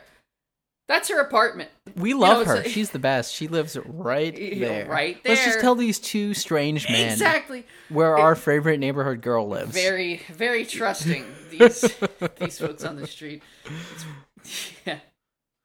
Um, Yeah. Um and I think the only other note that I really that I really have for this chapter well, Do you we have anything wanna- about Grimmer's story? Yeah, I was, Like I was his- about to say. I was about to Okay. say. Um, My first note was how passionless the whole thing seems to be. I mean, he just tells it like a chain of event after event after event. This thing happened, that thing happened. The girl said she liked me. We got married. We had a kid. Yeah. You know, I did everything I was supposed to do. I think is the phrase that he says when he's trying to revive his child. Yeah. Um, and that just feels like it could sum up the whole relationship, honestly. I did Um, everything I was supposed to do quickly and yeah. efficiently. Yeah, yeah. I think the the thing that's really interesting, like, yes, the story is like really seeing Grimmer's backstory is great. Like Mhm. having I like it. full context, and this is a really good. It's also like you can. T- I think it would be fair for some readers to be like, why didn't we get this sooner? You know, like you know they've been teasing his backstory since he was introduced why did it take this long and i think it took this long because this particular set of circumstances is the exact right time for grimmer to be talking about this like he needs to have that level of trust with tenma they should be in heightened situations where he is being forced to you know where where maybe a normal person would feel something more than he feels like i think this is just the right time for this exposition to happen and not feel forced Yeah. right? Like it's not taking up extra space. We're not like, why is this happening right now? We know why it's happening right now. It's very well justified. Yeah, no, I, I like it a lot. Um, the other the other note that I had that was interesting here is the thing that his wife says to him. Um, you know, when he doesn't cry at the funeral, is you know your heart is empty, you can't love anyone. Um, and we've talked a lot about how one of the themes of this story is connections, relationships, memories, holding people, you know, love, all that stuff. And I think that it's interesting to think about. uh, You mentioned it a chapter or two ago, right? Like, okay, if if this is what happened to Grimmer, this is probably what happened to Johan, right? Yeah. if he is the same yeah. way, some person who who can't love and can't connect, right? Like, how does that, you know, that everything he's doing is he's severing all these people's connections because that's the way that he is. But then the other thing is like you think about the mechanics of how they made them this way. It's by making them forget all of their connections. Yes. Right? Like brainwashing them, wiping out these memories. Mhm. So it's like this thing that was supposed to make them, I don't know, you know, give them superpowers is the thing that has become their greatest weakness or something. I, I don't know. Get, that's getting a little or Western if not give comicsy with or it. Or if not give them superpowers at the very least. I mean, the idea the idea behind it is to make the perfect soldier, which isn't Right. like the most powerful soldier. The perfect soldier is the one that does everything without question yeah. and is ideally incapable of doing anything else. Yeah. I think that I think that's the the perfect soldier. Um, quick, quick, quick, quick yeah. side note. Did you ever listen to the audio drama Homecoming? No, I don't know. Okay. They made a TV show out of it. I haven't seen the TV show, Mm. but the the audio drama was very good. Oscar Isaac is the is the main character. Oh, very cool. um and it it deals with a lot of this stuff I, I there's two seasons of the radio show i only listened to the first really liked it Hmm. um i would say listeners if you like monster i would say listen to homecoming it's it's Yeah. very good I really, I really like radio plays, so actually, I, I might check that out. Uh, uh, you i think you, you'd like it If you want a radio play to not listen to, uh, don't listen to Limetown. Limetown sucks. oh you think limetown sucks Oh, Limetown sucks. i mean limetown has problems but i like that limetown is exciting right is the thing No, no, no, no, no. no. Listen. It is listen, listen. trashy TV. It, it comes, it comes so highly recommended, and I listened to it uh, last year.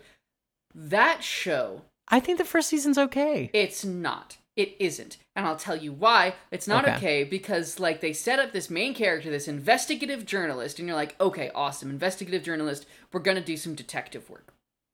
So what does this what does this cool female main character do? She gets kidnapped a lot and Yeah. then just asks people questions and they give her the answers. That is the entirety of what happens in that show. It is flashback after flashback, interview after interview. She has no agency of her own. She is Yeah. not even that bright. Like it is I have never well it's Mhm. coincidence Mhm. city i think is the I- thing it is there so yeah like and uh yeah very few very few things made me as instantly mad and sustained mad also as there's limetown the there's the one interview that she does. I think it's one of the early ones with that dude who's like kind of a kindly older man. Like I do really like that episode. Look, they can have a scene or two that's fine, but the problem is that the mystery isn't even that interesting, and it's given to the listener in an uninteresting way.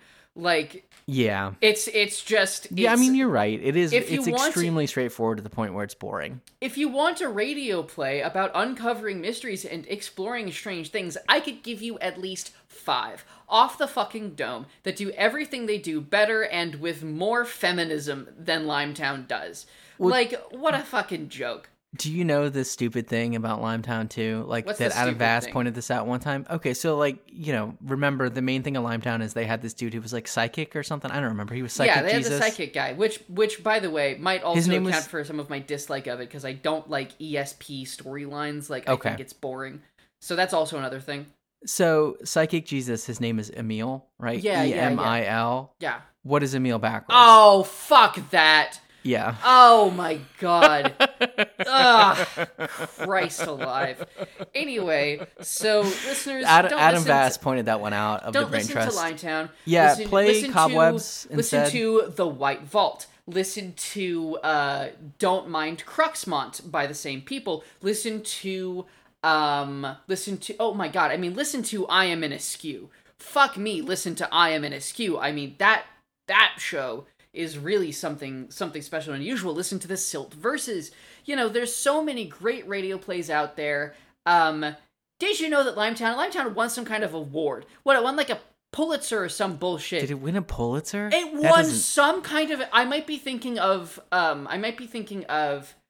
Did it win a uh, Webby? Clybourne Clybourne Park, which is a play that won a Pulitzer, and that play sucks shit. That play is racist, and it won a Pulitzer. Um, sorry, sorry, we, we got we got We- off topic. look, we anyway, but but We you but you guys you guys get it right. You guys get it.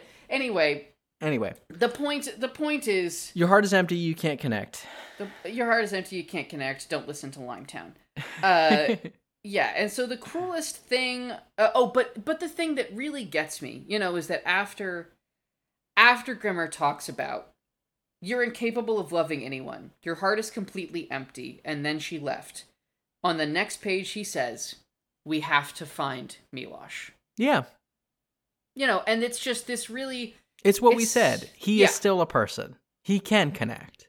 he can't connect he other people have value to him whether or not that counts as love to him or anyone else you know or to us like that's not really important what matters is that other people and their lives have value and even at his absolute lowest that's still true. And Yeah. that means and that means everything. You know it's just like matt said you are only beyond saving when you no longer care about being saved. Um and it's uh it's just this really great really great way of showing a person who clearly feels as though they are beyond redemption.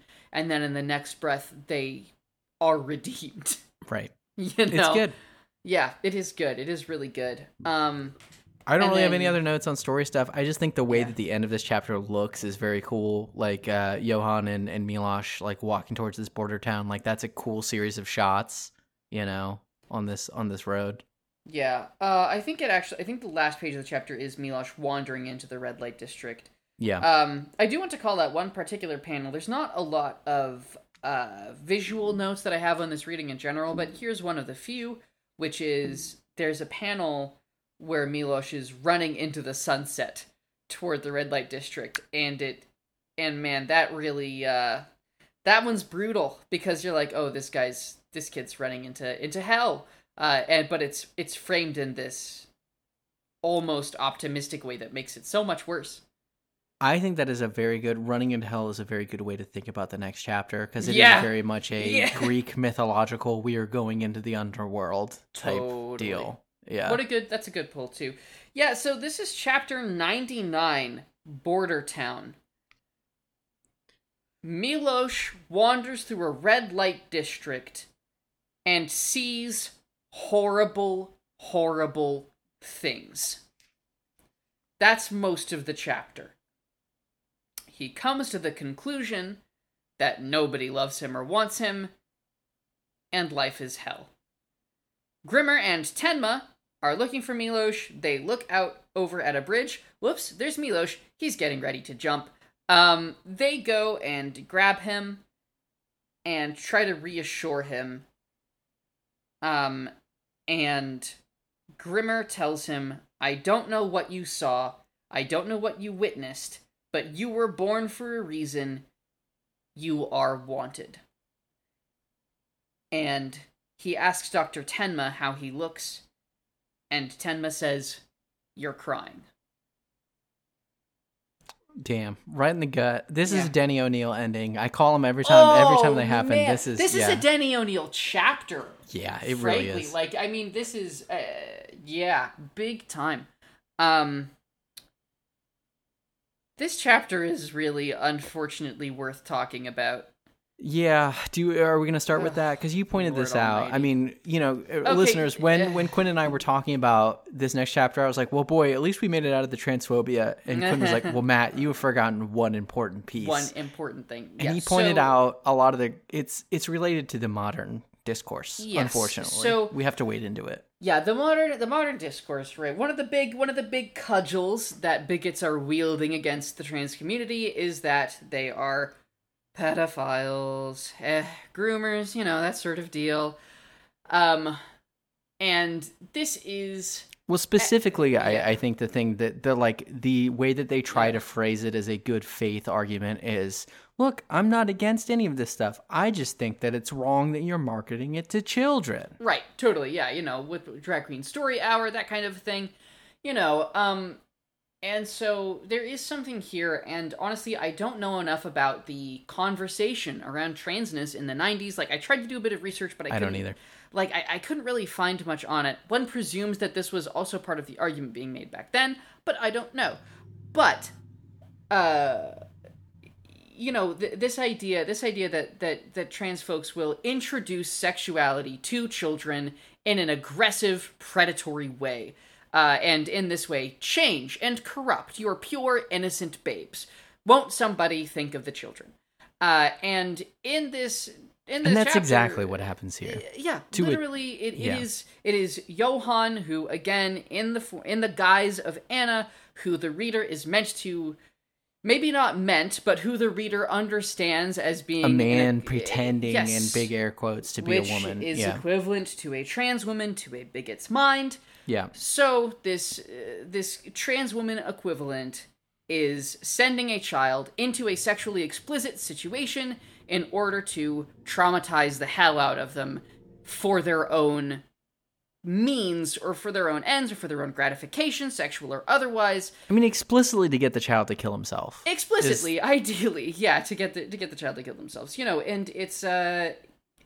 like we said, we don't know what the conversation was like back in the 90s, but it fits uncomfortably well into the conversation as it stands right now. And it sucks. It's just the worst. I do like look, it would still be awful. It would be just as bad if Johan if Johan not as Nina was doing it, but it just wouldn't have this this terrible transphobic aftertaste and Yeah. it would maintain every every ounce of the horror. I just don't know like I, I mean, because, to be clear, it is is horrifying. doing this. Yeah. Yeah. And I think it is a very I mean like I look, one of my favorite phrases as we know, cheap heat. And I think there's a Mm. couple I think there's a couple things in this chapter that are cheap heat. But I do think the thing at the end that you didn't mention in your summary when Grimmer and Tenma find Milosh, right? And they tell him like life is worth living. A butterfly flies by and he crushes it under his foot. And this Yeah. is like the thing that's meant to show the reader like, oh, he has lost he's he's completely gone, right? Like he is Yeah. His eyes get drawn a little bit differently is the other thing. Like all the light has gone out of his eyes. Mm-hmm. Yeah. He is bought into this nihilism that is Johan's thing, Mhm. right? And it's horrifying. It's terrible. It's one of the things I talked about when we first talked about Petrov, right? Is like one of the horrors of Kinderheim 511 is that these children are being altered and made worse, you know, without their knowledge, against their will, Mm-hmm. all these things. And this is like you're seeing it happen in real time and it's horrifying. Yeah. Um, and in such like you know i mean there it's really i mean this chapter is so hard to read you know it is not fun to hang out with a child being traumatized by extremely sexually explicit things happening around them i'm honestly shocked that Urasawa got permission to put this in a magazine. He draws I mean- nipples a couple times. one. Uh, yeah, not in the same Not that there's anything as the wrong with channel, nipples, and I mean, sex work is work, all that stuff, blah blah blah blah know, blah. I mean, but this is R rated. This chapter. Yeah, you know, and it's it's just the idea of of of the of this kid in this context. It is a it is a horrifying thing. Your stomach drops out. Like you guys spend time on the internet, so you know what I'm talking about when I when I talk about like stuff on the internet you see that just sickens you. That is bottom, you know, like like bottom rung disturbing Yeah. and that stuff is kind of rare it's kind of hard to find and it's even harder to find it off of the internet this gives me that feeling this gives me that spongebob comic where everybody kills each other feeling Oh, I you don't know, know what i mean That sounds bad. i you know it's i i only remember like it in bits and pieces you know Yeah. or but but everyone everyone I know what has- you mean, though. That yeah, type of that specific grim, that dark specific internet thing, thing. where like yeah. where like they take something familiar or innocent and and make it you know make it this this dark edgy thing that that just gets in and twists and this does it so effectively and we can also i mean this happens in king No, I This have the note that this is a King thing. I mean, so in his so Stephen King has written I think only two nonfiction books, maybe three. Um, but the first one that he wrote was back in the either late seventies or early eighties. It's called Danse Macabre. And it's his it's from a I guess he was like a teacher in residence at University of Maine or something. And this is like he took his semester long lecture notes and kind of compiled them into a book, which is just like his thoughts about horror and stuff like that. And on Just King Things, they had a field day talking about this book. I would say go listen to the other episode. It's very good. I've read parts of Danse Macabre. There's parts of it that I think are pretty good. Other parts that I think are rough. But the thing that they keep coming back to a lot is he talks about horror, terror, and like, okay, horror is.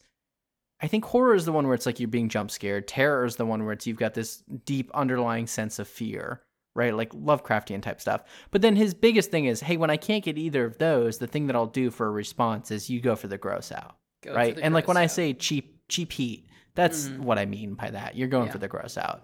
And like there's this there's a sequence with a it's a man who says that he's a teacher in Germany and he makes Milosh watch as he has very rough sex with a sex worker.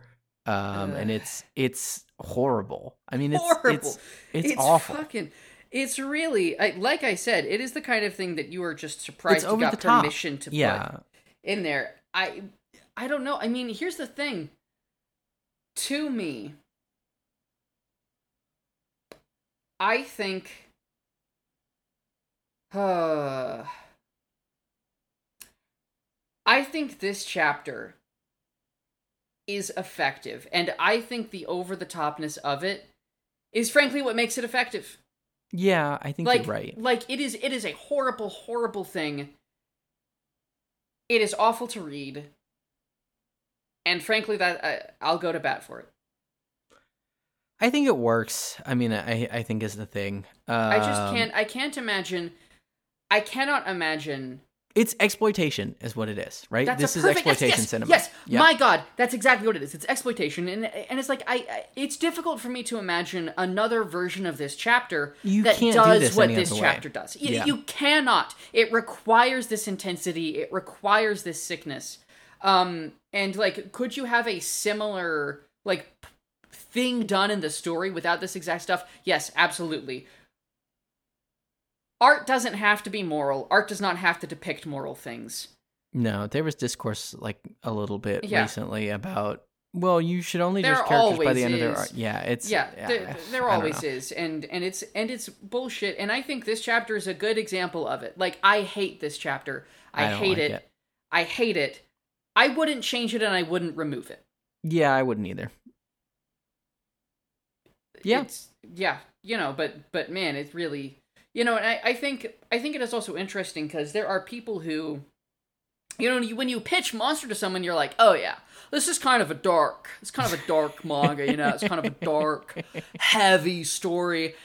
And then you watch it from the start with them and they're like this isn't actually that dark. And you're like oh yeah i, I guess not i wonder why i thought that. This chapter And then you get this to one chapter yeah. this chapter i feel like like is such an outlier like it it throws off the average so strongly that it leaches out into the rest of the series and makes the whole thing so much darker because this bomb this absolute fucking nuclear waste pile of a chapter this elephant's foot is just sitting here waiting you know waiting to absolutely fuck you up Yeah.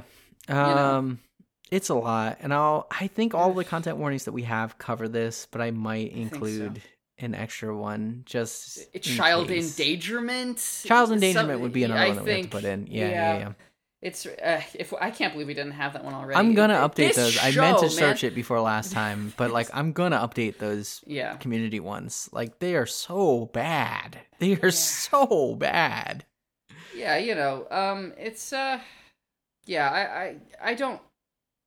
The details really aren't important. It's just a parade of awful things. Yeah, I mean the one thing I will say is I and I said this the last time we had a chapter with sex workers is I really like the way that Urasawa draws sex workers. I mean, and he's I think he did this last time too where we have one that's just like doing bubble gum. Yeah, Like I that to me like as horrible as this chapter is, there's something to me that is very fun about that. It, it is, it is. Yeah, I, I do think maybe. I think.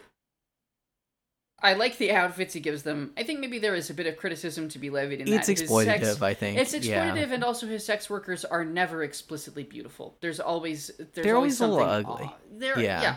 they're always a little ugly. They they are not, or at the very least, like in Urasawa's visual language, we understand them not to be. They're mean. I mean, because there's the horrible Yeah. scene where the one like runs up to him and gives him a hug, and then they have like a moment where they look at each other, and you think for a second, like Mhm. she's considering him, but she's considering him with spite. Right, is the thing.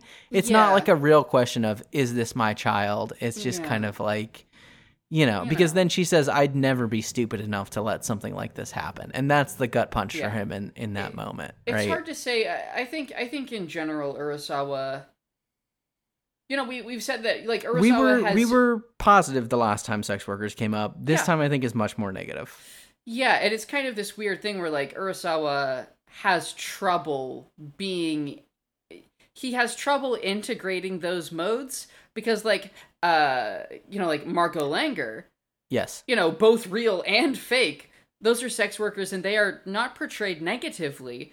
You know, like there is it's like Urasawa when he talks about sex workers, he does so positively. When he depicts sex workers, it's negative. not as positive. Um, what I will say and I is, think I, think when you're telling a story that is so black and white morality as Monster is, right? As much as we say like, hey, you know, the morality gets a little bit gray, and can you come back from killing a person? Blah blah blah blah blah. I think when you're telling a story that is so just like traditional, this is a moral fable, as Mm. Monster is, it's hard to like come down positive on sex workers, right? Just because you have all of human history saying that this is a bad thing to do. I think, Yeah. right? There's a lot of, I mean, there's a lot of stereotypes to try and not Overcome, do. yeah. And it's also like, keep in mind, remember, these are not real people. These are not real, nothing here is real. This is a story. And Urasawa designed these things as pieces in a machine to create an effect. Right? And this is a horror chapter, right? Exactly. So like, yeah. exactly. So he created this particular group of sex workers in order to, to to inflict maximum trauma on this boy. And I think this is a really good example of of the kind of caution that an author needs to have when they're like, "Okay, I have this job that I need something to do, so I'm going to design it fit for purpose." Um but then you end up doing harm as a result of making something too fit for purpose. You know, I oh my, you know, you're writing a fantasy story. Oh, my my hero needs uh, uh, my hero I gotta have goblins to kill. You got to have goblins to kill, right? And but then oh, whoops, look at that. Look at that uh anti-semitic. Oops. You know, it's oops, oops, you know, so this I Damn, I wish Urasawa had written a fantasy story. Oh man, that would be crazy. I I guess the point here is just that I, is just that I'm saying that like when you prioritize function in the story over holistic depictions of something, a lot of the time, not even a lot of the time, but some of the time, if you're not careful, you're going to end up with things that maybe say stuff that you're not trying to say. You know, so if any of you listening, like you're like, "Oh, I'm you're writers, you're you're trying to do this sort of a thing." when you're creating a character or set of characters or group of people or whatever, when you're creating them based on what you need them to do, take a step back and and see what else that's that's saying and what else that's doing because if you're not careful, it can run right out of your hands and give people give worse people ammunition, things to say and things to think that you know, that might get out and do stuff that you don't want it to do in the world. Yeah. Um yeah. I I don't have too much more to say on this chapter. The only thing that I have at the end is I think the panel of when they find Milosh, you know, he's very small on this bridge, very far away, it's raining, the light is kind of like patchy. Yeah, I think that's a great panel. is- Yeah. Yeah, the Very good. panel that whole sequence at the end is really good. You know, and the it's fact that like the time when Grimmer is crying is in the rain, right? Yeah, I am a sucker for tears in the rain. Mm, Every time I watch the end of Blade Runner 2, it makes me cry. Like ugly cry, not just like tears are coming to my eyes. Like I am like like gasping, sobbing at the end of, Blade Runner 2. yeah, and it's, that's- You know, that's what we're doing here. Yeah, and it's also like like the the thing here is that like Tenma doesn't give uh Milosh the pep talk. It's Grimmer. No. Grimmer Yes. does it, and Grimmer knows what to say. He knows Exactly what, the kid needs what to say. hear. You know, and then he's crying at the end, and it's just it's just you know, uh, human after all. You know, to get like sentimental about it or whatever. And I think that that's notable that he knows exactly how to counteract what Johan would have told him. Yeah, Right, or, like or what he was of their- told in Kinderheim. Yeah, exactly. Yeah. You know, like he knows. You can tell that he's talking to himself. I mean, because Kinderheim was an orphanage, right? And what is the Yeah. thing that? Well, and this is the thing that he says. He says, "You don't have a mother, but that doesn't mean that you aren't loved." Mm, Right? mhm. Yeah, it, I love that he says that. Yes, I love that he doesn't like try and say, "Oh yeah, no, you have a mom. You just didn't find." And she's like, out there and she loves you. No, you he's don't honest have with a them. mother. Yeah. you do not have one. But that's not that's not the end. You know, that's not it. You don't need a mother hmm to be loved, to be wanted in this world. Uh, and um, you know, it's a powerful thing for anyone to say, but it's even more powerful coming from Grimmer. It's good. It's a good. uh I mean, this isn't quite the end of his arc. I don't know. Grimmer will probably come back, just the way that this comic works. Mhm. But this is like, you know, because we we run out the clock a little bit on what Grimmer's doing in the rest of this reading. Yeah. But like, this feels like a good end to his arc. Definitely. Yeah, it's it is that's the perfect way to put it. This this little bit is about wrapping up what Grimmer has been doing, what his function in the story has been.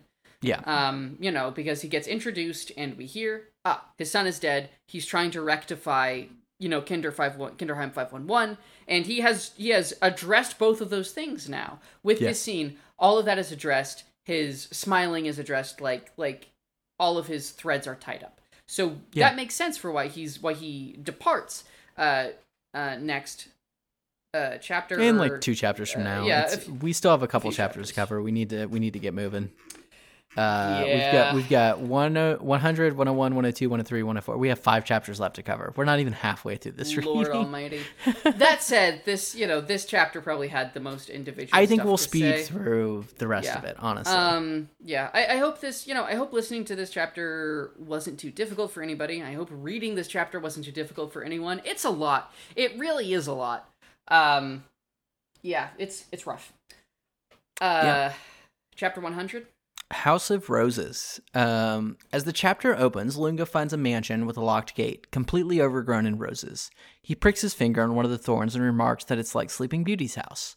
Elsewhere, Jan Suk awakens from his coma with memories of Anna Liebert. Lunge is there, waiting to greet him, explaining that he's a member of the BKA, but is here on vacation, not to arrest Suk. He reviews Suk's case and states that the circumstantial evidence suggests he's the murderer, to which Suk objects. Lunge then suggests Grimmer, to which Suk also objects. Lunge stands to leave and tells Suk to think about it and use his detective skills to figure out who did it, saying he should look at the person who he least wants to suspect. Outside the hospital room, a goon is waiting for Lunge, but Lunge quickly disarms him and asks for a meeting with his boss, the head of the Czech secret police. Lunge and Lanke meet and trade polite conversation that quickly turns passive aggressive.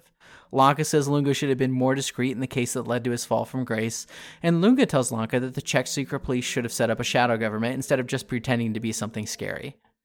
At an impasse in the conversation, Lunge changes the topic to a true fear that came out of the old regime and asks about the House of Roses and Franz Bonaparte. Lanke reveals that he doesn't know much and has tried to forget that the house existed. He says political prisoners were held there and a team of researchers was working there, and then one day they all vanished without a trace. Lunge reveals he's been inside the house and asks about the hastily erected wall that looks pretty new. Lanke, or Lanke tells Lunge that he's in danger, and if he tears down that wall and tries to solve this mystery, he'll find the true fear that he's looking for. Yep. Feels like a pretty uh, plot heavy chapter. Extremely. Yeah, I mean there's a little bit of stuff that I think we'll come back to later about, you know, uh Lunge says that this house looks like Sleeping Beauty's house. Sleeping Beauty comes Mhm. up again in the next chapter a little Yeah. bit. You know, we're getting we're getting uh, Fairy tales. mentions of fairy tales exactly. Yeah. You know, so there's you know there's a couple things there, but I don't know. This this chapter doesn't feel like it had a lot for me to grab onto. Um the only I mean, I like ha- Lunge in it. Oh, yeah, Lunge's Lunge's great out here swinging. I do love hanging out with Lunge. He's giving tough love to everyone. Vacation Lunge is just being honest. I mean, he tells he he tells Suk like, "Hey, your girlfriend is the one who did these Yeah. murders." Then, Yeah. like just what he says. You're a detective. Figure it out, buddy. It's so good. It is really funny. I also I like that scene with with Jan because um Jan's just such a normal person. You know, uh, and we've talked about this before. Normal people in the world of Monster, I know, but Jan Mhm. is really hanging on to it. He does not want to believe the world he's in. He's waking up from his coma with visions of his crush. I mean, poor dude. Like, guy. And then there's Lunge, ready to call him. I'm here idiot. waiting for you. Yeah. Yeah. Um, it is interesting that Lunge's like using words like true fear and a true Yes. devil. Feels a little out of character in a way. Well, to me, this works with his revelation from the end of part one, right? Where like he has realized that. I mean, because that was, I think, the words that he used to describe the only way that someone could be like this A- is a if they were a devil. Yeah, that is right? true. That is true. True fear is a new one though. Yeah, True Fear is a new one. Um, I do like. Then this is like another. This isn't. I don't think this. Maybe this isn't intentional, but I like the idea that he says it was a true fear that came out of the regime. It's almost like, like a summoning, right? Like because Mm. he says that the fear that they had was false, but they were able to get something real out of it. Like it reminds me of the beginning of Hellboy, emerged right? from their fantasy is the way that Yeah. you put it. Yeah, which Like- is that's a, that is a really interesting way to put it, right? Because like Kinderheim and like that that whole project was clearly you know a fantasy. This idea of the Yes. perfect soldier, but there's Johan, and Johan is very real. yeah, You know, So, um, and, and I so like that's that. A, it's a good way of putting it.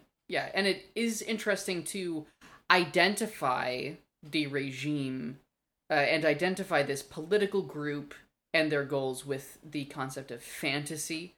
Um, this idea that Mm. a whole bunch of people fooling themselves and then causing pain outside of that. Like I don't know how strongly those themes are going to maintain, but it's an interesting like it's it's a single point of connection that could bear fruit perhaps. Uh but yeah, yeah, and I just think in general like the the tone, the tone has shifted Oh, it's sick as hell. I mean, yeah. it's exciting. Lunge at this scary mansion. This is like gothic fantasy romance. Like, yeah. I love it. I love at the end when he's breaking down this wall. He's taking off his suit jacket. His tie is askew. He's hitting this wall with a shovel. This is this is t- this is dude's rock to me. Like a guy in mm. dress clothes doing manual labor. On his vacation. Hell yeah, yeah. Yeah, totally. I, I I think it's also I think in terms of formal structure, I think at this point it's it's good to note that you know the first half of Monsters is pretty episodic, but the 2nd Mhm. half feels like one thing. Yes. You know, I mean, we're like you guys were here for the first twenty minutes of this episode. You know, you know our thoughts on this. Um, and I think I think maybe that's uh, to me this the second half. Like, yeah, it's page turning. Yeah, it is chapter by chapter, but it feels like it's prioritizing the overall flow. The, The, way it's doing scale. cutaways, yes. The way it's doing Yeah. cutaways here is less, all right, let's go do another adventure. It's, we're going to cut away to build tension for the thing that you really want to see. And that Mm. dials it in in the next chapter when Mhm. we keep cutting back to Lunge breaking down this door, right? And it's like, you are dying to see what is behind this door. Absolutely. Um, Yeah. it's it's good. Yeah, I'm very glad you called out that change in pacing because I I did not notice that, but I, I totally Yeah. agree. Well, I think it's Like- been I think it's been the case since you know the second Yes. season began. Absolutely. But we, you know, but like you, we needed to get through a bit of it before we could say for sure that that's what was going on. yeah, because we talked about how Munich was Yeah. different from Prague, and I think you have you have Mhm. called out how it is. Yeah, totally. All right. Yeah. Okay. Uh, chapter one hundred one, sealed or the sealed door. Lunge busts his way in, and we cut away to Tenma interviewing the guy who was the editor for Franz Bonaparte slash Emil Scherb slash Klaus Poppe. Um. So Tenma interviews him and learns a little bit about about the author and how he was a psychologist, a PhD in psychology, a licensed medical doctor specializing in neuroscience, and how he was clearly working for some kind of strange government branch, but that he didn't seem like a politician. Uh, the last time he saw him, uh, Bonaparte suggested a story about a door that must never, ever be opened. Uh, after Tenma leaves, the editor calls Tenma in uh, because he recognized him from a newspaper clipping. And then we cut back to Lunge entering the sealed room. It's just a big empty room. And Lunge says, How many people died here? Ten, twenty. No, more than that. And as he looks around the room, he sees a portrait, a very large portrait above the mantelpiece of the woman from the sketchbook, the mother of the twins. I said a portrait about, didn't I? Did I I say a know. portrait of? I think this is a portrait of. Hmm, that'd be funny if I said about. Uh, but yeah, this chapter goes by pretty quick. Oh, because Um, you're flipping pages to see what is behind that door. Because it keeps cutting, like I said, Yeah. you know, a minute ago, it keeps cutting back to Lunge breaking down this door. Yeah, and that I mean, and that sequence, that sequence at the beginning of of Lunge, you know, bashing, you know, like like digging his way into the door, is super exciting. It's so suspenseful, and there's the door. You know, and it makes it so slow. It breaks it down into it. so many detailed Yeah, panels. You're just oof. like, oh, give it to me. It's great. It's great. It really is good. You know, and then right as Um, he opens it, then bam, cut, and it's like, oh, you son of a bitch. Yeah, Um, it's perfect pacing. It's really great pacing and very reminiscent of what makes a lot of modern TV good. You know, I mean, it's Yes. uh, it's really interesting the way that Monster, especially this back half, feels like modern prestige television Oh, more than it feels like a film or a television series from the era that it came out in. Like this kind of pacing is so Fargo. We have me. joked a lot about how we would cast Monster in different ways, right? Like if we're Mm. doing The Office, if we're doing The Muppets, right? If Yeah, we're doing a yeah. movie. But if we're doing prestige TV, like this is the thing now, like if we're doing an HBO show, Right. Because Monster's on do we- HBO. You know Monster's on HBO. oh, Monsters on HBO. Yeah. Yeah. Like who do we cast in this if we're doing Monster on HBO is the thing. Monster on I think we have to do this maybe as a bonus, right? Where we come up with Man. picks. Uh, yeah, yeah, yeah. I like. yeah, we can't spend too much time on it. Uh, but Not today. But it is. It is always fun to think about casting. But yeah, Yeah. this. Uh, what do you think of this little editor character? I think he's kind of fun. He kind of feels like the kind of character we'd see more more frequently in the first half of the series. Yes. No, and I was trying to bounce out, you know, whether is he also sinister or not. And I don't think he is. My favorite detail about him is he says he's not an editor anymore. What he does is he just spends his time reading newspapers from all around the world and like he's a columnist, right? And I love that. So here's the thing that I did make note of, hmm right? Is okay, so here are the professions that this story has talked about a lot. We've talked about doctors a lot. We've talked about sex workers a lot. We've talked about people who work at newspapers a lot, right? Because Grimmer's cover story was he worked at a newspaper. Tenma has made friends with multiple newspaper guys, and now this guy is also a newspaper guy. Um, I think it's interesting that these are like the three professions in this. In this, well, I guess the fourth profession would be professional assassin. Yeah. But yeah, um, these are the kinds of these are the kinds of people that this series focuses on. Yeah. Huh. Um so I I I like this guy a lot. And I don't think he's sinister. I think he's doing the right thing in calling in this person that he thinks is is a murderer, right? Mm. Um from his from his newspaper clippings. I wonder if he wanted to Um, get if he wanted to get psychoanalytical with it. Um, I wonder if like killers, sex workers. Well, it's it's killers, sex workers, doctors, and Newspaper guys. I'm just wondering if there is some way that we could map id, ego, super ego. Oh jeez. I oh jeez. I well I don't know like like professional killers and, and sex workers maybe id and then doctors maybe ego and then the newspaper men who report on it who observe from outside maybe that's super ego maybe maybe this I mean I know for a fact this is dumb this is like a silly lens Look, go Uh, for it. But, but- yeah, I I can't I can't speak to it. um, I did think it, like I said, I think it's interesting that you know there's Hmm. the the two genders memes. Here are the four jobs. uh, Yeah. in in this story. Four genders yeah yeah yeah um, Um, I I like it. I I like this guy. I love the backstory that he gives. Like he's like, yeah, he would hang out with my daughter. My daughter thought he was really creepy. Like all the Yeah. stories that he tells about these this dude, like all were all of his books about fairy tale monsters. Because one of his other ones was like, yeah, I was gonna write this book. It was kind of like Sleeping Beauty, kind of like Beauty and the Beast. You know. yeah Um. I also wonder if, like, he says there was an elegance and grace to his bearing. He had a light and breezy expression on his face. Well, now, who else do we know who could fit that description? Johan. Johann, you know, so that that strikes me as just an interesting point of uh, connection or continuation. Yeah, because at this point, I'm pretty sure, and I'm just gonna lay this out because you like it when I make calls like this, I love right? it when you gamble. I'm pretty sure this is the deal, right? Because we learn in the next chapter, or maybe two chapters from here, that um, uh, Margot Langer's best friend, her parents were political dissidents or something, Mm. and she was captured and brought back to Prague trying to escape. So I think she ended up at this mansion, right? Where you know, because that's what the guy says is, or that's what in the last chapter what the governor, what the colonel said was Yeah. political prisoners went there. There were researchers. I think she ended up there.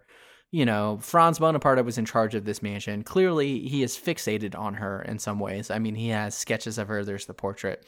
I think he is the twins' father. Is the thing, and she tried to leave him at Mhm. some point, and then he has snatched them back. Interesting. You know, whatever. I I don't know. I I'll can't be, I'll say be for honest sure. with you. I legitimately don't remember if that's right or not. Really? Um, okay, that's I- interesting. Well, the further we the further we get into the series, the less detail I remember. okay. Um, it's kind of how it always goes with me. I remember the beginnings of things quite clearly, uh, but the ends get fuzzy. My Um, other thing is that I think that the the party that Nina has a flashback of, I think that's like a Jonestown situation. You know, where Lunge says many people died here. Uh-huh. I think it's a party in that room and it's poisoned wine or something, and everyone's dying for some reason. could well be. Yeah. We'll Oh, see. poison candy. Who loves doing poison candy? It's Johan. Who loves I don't poison? know. We'll Um, see. There's also something. You know what's interesting about that poison? What was it? I there was some. There was something I was watching. Oh, that's right. It was a really bad episode of SVU. Um, Oh, bad episodes of SVU are such a delight. terrible, terrible episode of SVU. Uh, SVU, I'm gonna make a I'm gonna make a call that is gonna probably frustrate some of our listeners. mm. I hate Law and Order. It is one of my least favorite television shows.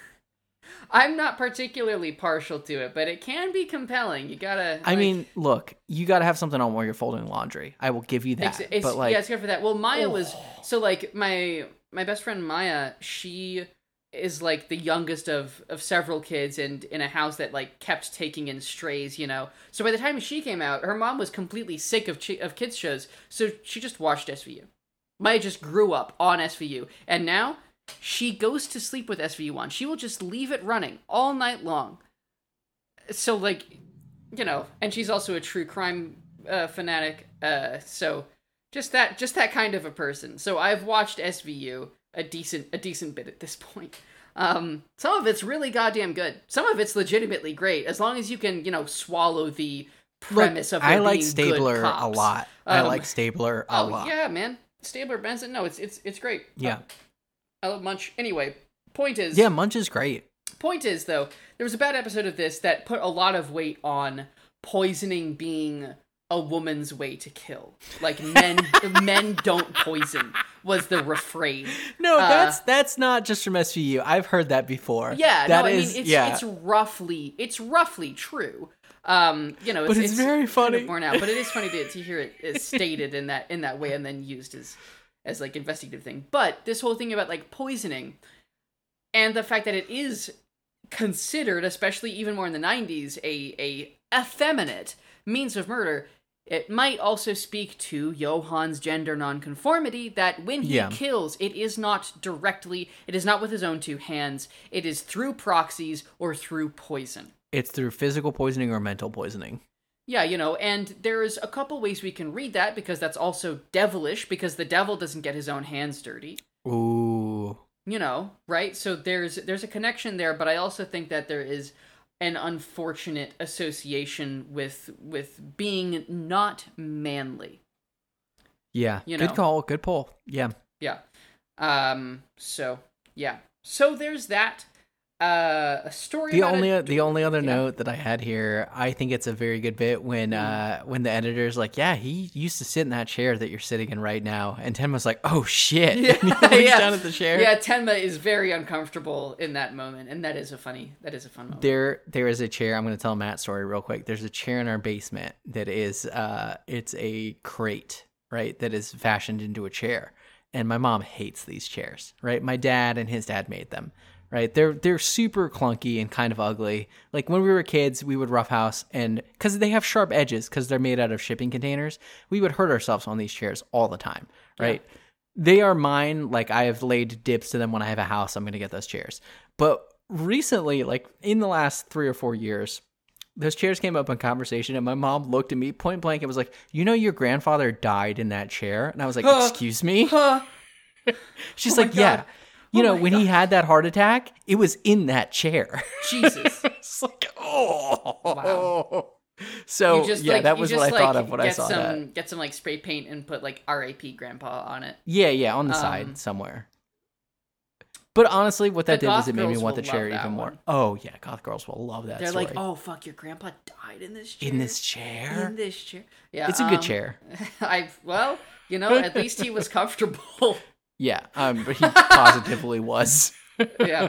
Uh, but yeah, do we think there's anything here? Like, is there anything interesting about a story about a door that must never ever be opened?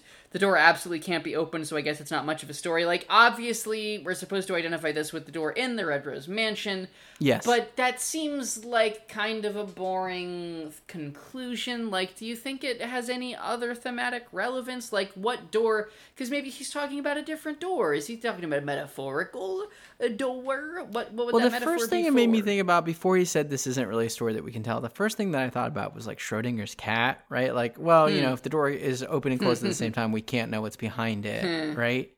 Uh, That's oh, did interesting. it- yeah. Um, but I don't, I don't know. I, I do agree. Like, if you're just saying, well, there's a door that can never be opened, and that's the end of the story, I don't think that that's interesting. I think the editor's right. Like, that's a terrible story. Um, but yeah. yeah. I don't know. I at this point I can't figure out if the, it doesn't seem to thematically fit with everything else that we have said about the story. It doesn't seem to hook Yeah. in. Like the gears, the gears aren't clicking in, and maybe we'll get some more gears eventually that will that will connect this up to the larger apparatus. But I mean, right it makes what we're doing right now with Lunge Yeah. more interesting, right? Yes, but like yes, it doesn't nothing more for the story yeah, as a whole. and that kind of that kind of surprises me. It seems like this is a really good opportunity to have to have done something that with a bit bigger scope. So Yes. that's kind of why I feel like maybe it does, and we just don't know it yet. Uh, so just something to keep a pin in, keep an Think eye about it. on. Yeah, keep an eye on doors, doors, and that sort of a thing.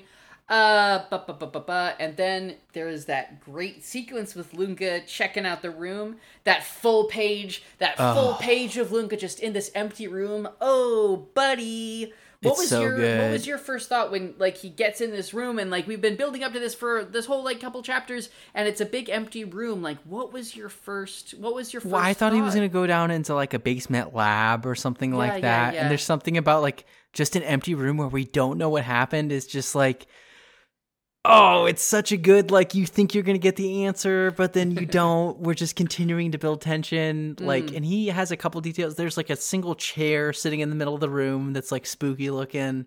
Um I love him just like ripping boards off the windows to let more light into this room so he can see what is in here. Yeah, It's the sequence, the the page where he's uh, figuring out how many people died is so Oh. well done. It's Yeah.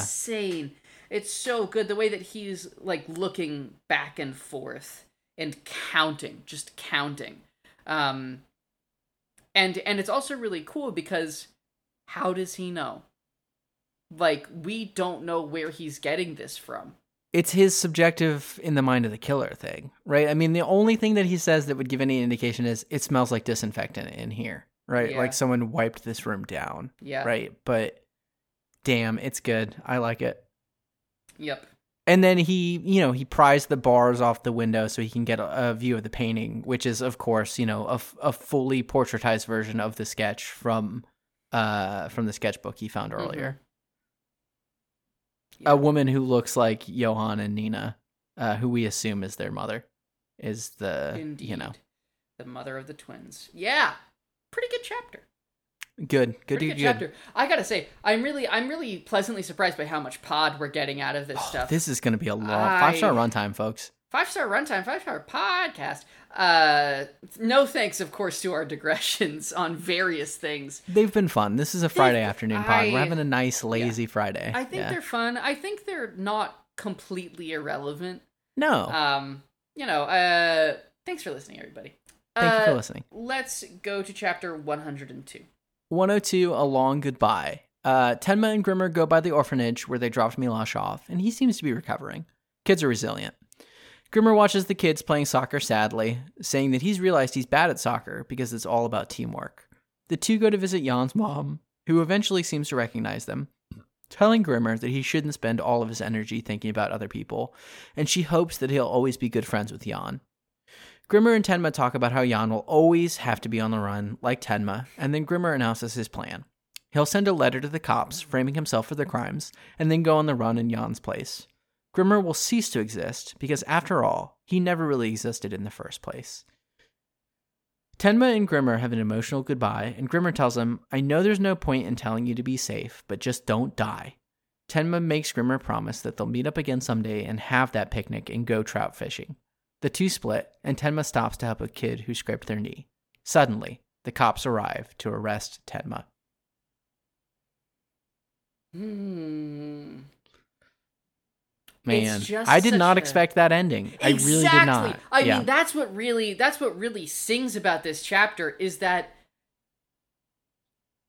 it it has finally happened, and it really is at the moment where you would least expect least it. expected because he slipped out of it so many times before, and then it hits us here. It hits us here in the middle, just like there's other stuff happening in the chapter. He's doing his doctoring thing, and we're like, okay, I guess, you know, maybe it's a return to the status quo. Maybe. Yeah, what adventure, what doctor thing is he going to go off on exactly. next? Exactly. But you know? no, he's getting fucking arrested. It's This finally is it. It's the end of the road. He doesn't Yeah. have like they have him surrounded. They are pointing all of their guns at him. He has no way of getting out of this.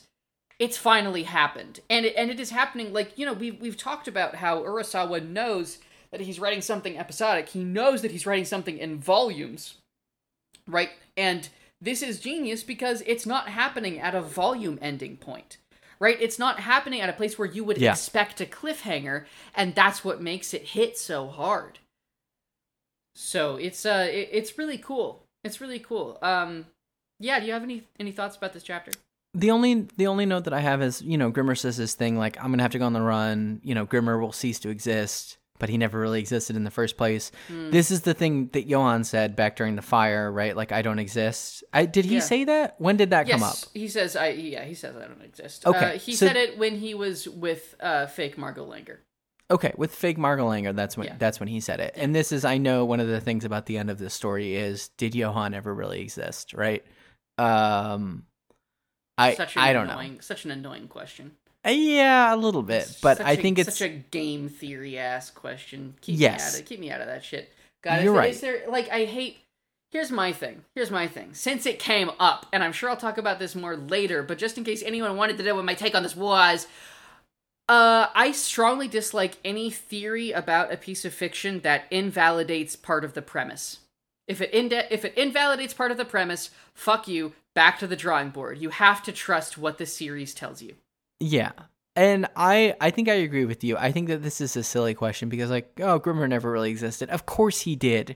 Grimmer's just a name, Yeah, but it's you just are a he's, person. he's just talking about the name. Like he's just And- saying like the name doesn't belong to me. You Yeah, know, that's which what is he's a very, saying here. Which is an interesting and meaningful thing for for him to have said. You know, like like I had a name, they took it away from me, and they gave me Grimmer. But Grimmer doesn't really belong to him. Like that's just what people call him, and so like that's what makes it such a such a heartbreaking and, and meaningful thing for for Grimmer to say, you know, and um and it's very wistful, bittersweet, super Yes. bittersweet. yeah. Uh yeah, you know, um no, the the the sequence of them leaving each other is fantastic. I mean, they both do the turnaround and wave as they walk away. Yeah. It's it's a neat. The way it's drawn is neat because it goes to like soft white light. There's no backgrounds, and they're like having their emotional moment with each other, and then we Yeah. slowly fade back to the Yeah. detailed city backgrounds as they walk away. Mm. Like it's cool. I like it. It's good. Yeah. You know, them saying we're gonna go trout fishing someday, like probably not. We know this about this story is that when you make plans to do things, you're especially tragically killed. fishing. Especially, Especially fishing. fishing. Fishing is really the, the death toll on The death fishing note, is yeah, um very high. Uh yeah, um the little sequence with Milosh counting at the front of the chapter Oh, I love it. so cute. It's so cute. It's so cute. He just he counts up and everyone and all the other kids laugh and oh it's really uh it's And there's a moment of tension where he gets knocked over in the soccer game. It's the same as like when when Grimmer got knocked over and he realized these kids aren't psychopaths, right? It's like Mm. Milosh gets knocked over and you're like, how is he going to react to this? And all of his friends are like, hey, we love you, Milosh, and he's like, I'm okay. And then ten men Yeah. Grimmer are like, okay, Milosh thank God, he's okay. okay. Yeah. yeah, and then Tenma does doctoring and then whoop Whoops. Whoop. There it is. Yeah. Okay. Anything else about this chapter in particular? I, I this no, I, I don't have anything else. This one's also short. It feels like I think this is a really short chapter. 103, it's pretty quick. Uh, 10 102. Oh, one- 102 was quick, yeah. Yeah. Uh, 10 103 and 104 I think are a little bit chunkier in terms of strength. Okay. 104, I think we're going to have a lot to talk In- about. Yeah, yeah, yeah. In 1976, Helenka Novakova, um, also known as Margot Langer, Real Margot Langer. Real Margot Langer has received a letter from her friend in Prague, and she seeks comfort in, uh, ah hell, what's his name? Uh, oh, now I can't oh, remember. man, Schuwald? the- Schuwald, yeah. Uh, you know, seeks seeks comfort in Schuwald. Uh, in the present day, Dr. Reichwein talks to a real inveterate alcoholic who mentions that uh, a friend of his, who's also a terrible alcoholic, wants to see him, but he's got something more important to do. Uh, so he goes and he meets with uh, Schuwald, and he shows Schuwald all of his travel photos to Prague, and says he didn't actually learn anything, not a single clue. Uh, in the past, Schuwald goes to Prague and meets with the mother of the twins and sees the twins hiding behind her skirt. Back in the present, Reichwein is about to start a is about to start a counseling session until he hears that Dr. Tenma's been arrested. He runs out to watch the news, and then his uh, his patient comes in to also watch the news, and it's Ava Heinemann. Whew, all right, Dun, dun, that was that was a bit of a messy summary. I hope everyone followed that. No, no, no. Um, it, works. yeah. Uh, yeah. I love seeing Ava. I do too. At this point, I love it when Ava shows up. yeah. Remember, I told you, you love to hate. You know, Yeah. it's just like whatever. She's Ava the worst. up, I love her. Yeah. It's just cool to see her again. You know, it's been so long and you're like, oh, fuck, Ava. Um, I thought she was going to show up a volume or two ago, and then when she Mm. came this time, I was like, "Here she is. She's back." Here's Ava. Yeah, Worst it's great girl. to hang out with Reichwein. It's so good to see Reichwein again. I was missing His travel my boy. photos are so good. They really- so good. Listeners, you need to just like look at this chapter just for his travel photos. He's There's one he says, I even got a portrait made of myself. And his portrait is like him doing the thinker pose. Yeah, it's so good. I love it. Yeah. Yeah, I love it. Um, Actually, so he he mentions the Karlov Bridge. Uh, I I've been there. That was one of the places I went. Um, I I remember hanging out kind of at the end, at the end of the bridge with uh with Lucy, and I almost swore loudly in Russian and then I remembered. Well, there's like there's like that that that meme, right? Sukobiat. Um, No, I don't know this. just- you need to like- explain this to it's me. just a Russian swear that you see around, or uh, it's like Russian Polish, and you like see it around on the internet, like in like country ball spaces. Uh, okay. I guess. Oh God. Um. Oh I- my yeah, word. Yeah, bit of That's a blast from the space that I forgot there. about. Yeah, right? Oh my um anyway word. so it was just in my head at the time and i almost said it and then i was like maybe i don't loudly swear in russian in the middle of prague maybe i don't do that um so that's my story about the charles bridge What's um, the anime girl one about the European nations? Hetalia Yeah, is Country Ball Hetalia?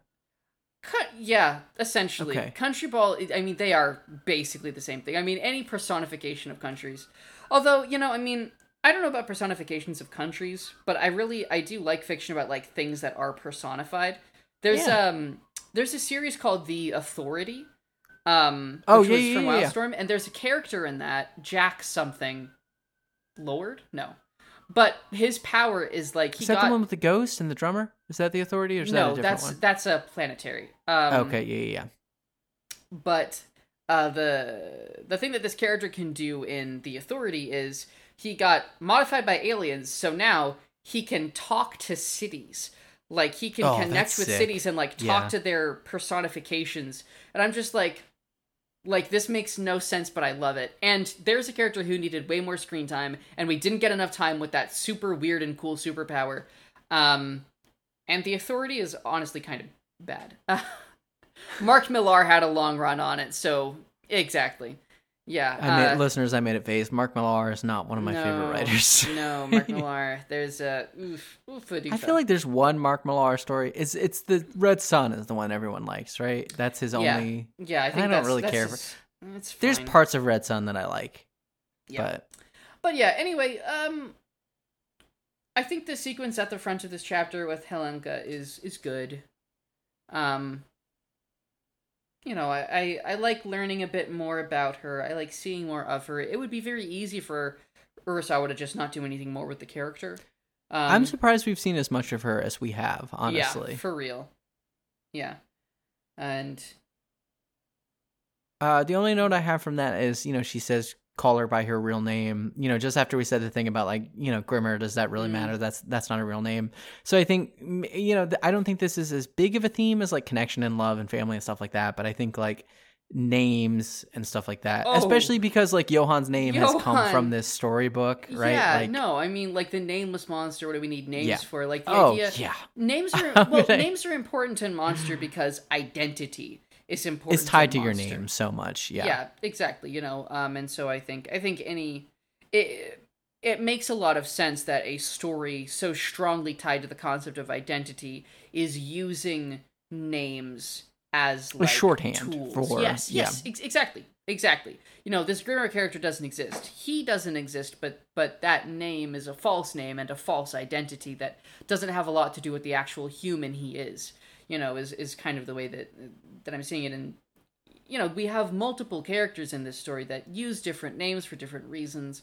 Um, uh, have names Yeah, Nina, Anna, them, Johan, like that whole thing is. mhm. Yeah, you know, so it's in, in Monster we see a lot of the functions of names. Names can represent, names can obfuscate, names can mislead, names can hide. Um, names can also be honest and revealing. You know, so there's all of these things names can do, uh, and they're very tied up with a lot of the stuff that uh, is important to the series. Yeah. Um, that's really I don't I don't really have any other notes Well, on this chapter. What do you think about? Uh, what do you think about um, Mr. Talbach?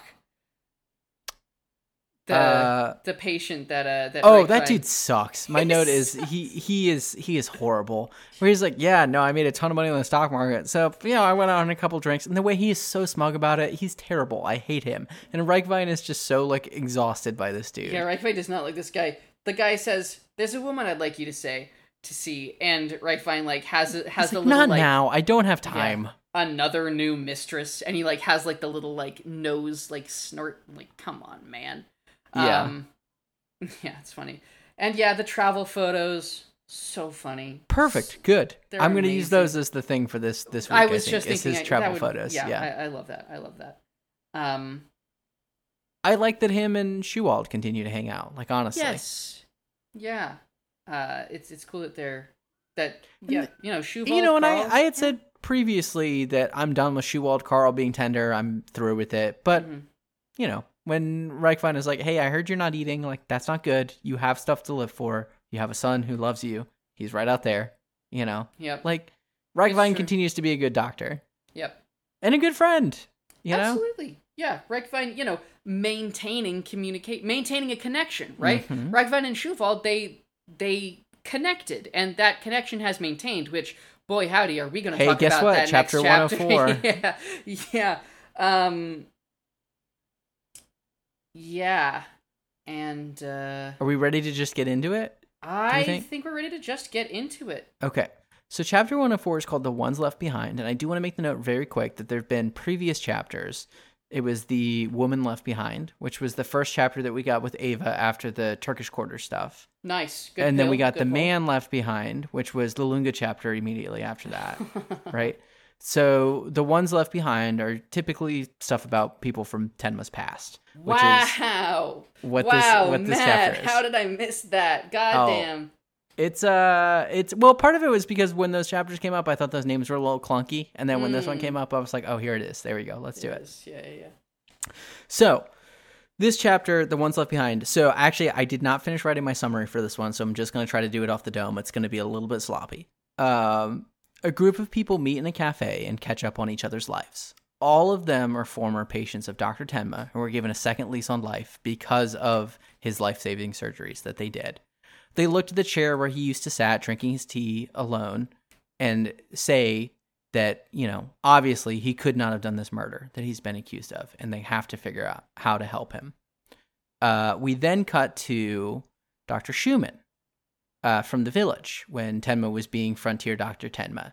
He's living with, you know, Petra and Petra's son, the police officer, and they're also talking about Dr. Tenma and how he's been wrongfully imprisoned and they have to do whatever they can to help him. Uh, Petra tells Dr. Schumann that he needs to go, you know, so he can uh, be a character witness for Tenma's innocence. And they have a brief argument where he says, you know, if I leave, then who will be the doctor for the town? And Petra says, you know, we'll, we'll get someone from the, the hospital in the next biggest city. You have to go because I wouldn't have my life if it wasn't for this man. We would, you and me and my son would not be together if it wasn't for Dr. Tenma. So Schumann agrees to leave, but not before first checking up on the patient who a guy on a motorcycle has come in to tell him that he needs to check on.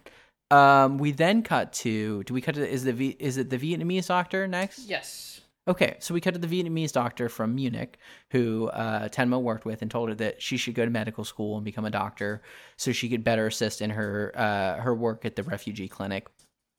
And she also is watching the news report about Dr. Tenma and trying to figure out what she can do to help him. And we get a little bit of updates on her. She has now decided that she's going to medical school, stuff like that. Um, she's trying to figure out how she's going to help him. Then I think we cut to Karl and Herr Schuwald uh, where Herr Schuwald is, inspect- is instructing Karl that he needs to go and, you know, go to every region in Germany and hire the best lawyer there because the, the big kind of thing in this chapter is no one knows where Tenma is going to be brought to. There's a lot of discussion about, well, you know, the BKA doesn't lead investigations, but, you know, they'll interrogate. We don't know where he's going to go. It might be Heidelberg, it might be somewhere else. Who knows where he's going to end up? So Schuwald has instructed Karl that he needs to go to every region in Germany and hire the best lawyer um, so that they can defend Tenma because this is how they strike back against the darkness, right? This is how this is how they defeat Johan is by protecting Tenma in this moment. Um, we then cut back to the cafe. Uh, Dr. Becker's there as well, and he says that you know what these people are doing is you know it's it's very sweet, it's very kind-hearted, but it probably won't work. But you know they should still come together for Tenma. Uh, and then the chapter ends with uh, Dr. Reichwein and Ava on the train to Prague, uh, with Ava revealing her connection to Tenma to Dr. Reichwein and them saying that Ava is the only one who can save him. Even though he ruined her life, Hmm. Ava knows the truth about who was there on the night of one of those first murders, and she is going to be the key to getting him out. Yep. Good what a chapter. Chapter. What a what a good chapter. Hey everyone, let's lend our energy to the spirit bomb for Dr. Yeah, Tenma so he can Ten's defeat Cell. bomb. Or uh, Young Boo, not Cell. Yeah, the spirit uh, bomb's for Boo. Well, there's a, I mean, the spirit bombs for a few things, eh? Um, but everyone lending their strength is for Boo. I thought it was for no, wasn't it for Vegeta? Wasn't it like at the first? Wasn't it in the Saiyan saga that he did the spirit bomb? Maybe they do it every time. I just know about it from the Mega 64 video, times. honestly. Ah, I see. Because it, it does make me cry when here's the thing that will make Matt cry. Everyone lending their energy for the spirit bomb. It's it's a banger. you know, I'm actually surprised not to see. I'm surprised you didn't see the uh, Turkish folks. yeah. That um But I- he only I- had so many pages, and you know. Oh, and where is our buddy, the little criminal? Otto, where's Otto? Where's Heckel? Where's Otto Heckel, man? Um, But when the doctor, when when Schumann and Petra and Petra's son showed up, I was very happy for that. definitely.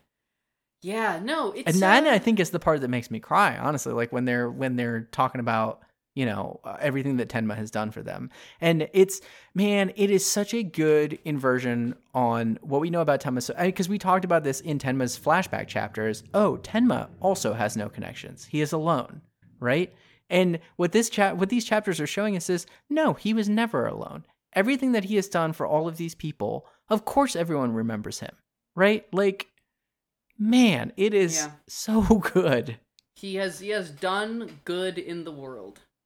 This is some real "It's a Wonderful Life" ass shit. Yeah, It's- my God, that's exactly what it is. And it's also, I feel like this is necessary too because this. Remember, again, we talked about Urasawa knowing when a volume ends. This is such a good volume end, oh yeah, especially after the volume including Border Town, right? Mhm. Like after after a fucking bomb like that, we need some tums. We need some emotional oh tums. good, yeah, And this is just such like, you know, even though there's still stakes, even though there's danger, it feels so good to be like the people we can trust, the people we can rely on, they're coming together to help Tenma. Like we have even if things are bleak, even if stuff is hard, we have each other. You know, and that's um and that gives the reader strength, you know. yeah, yeah. I really I really do feel feel emboldened and reassured by this chapter.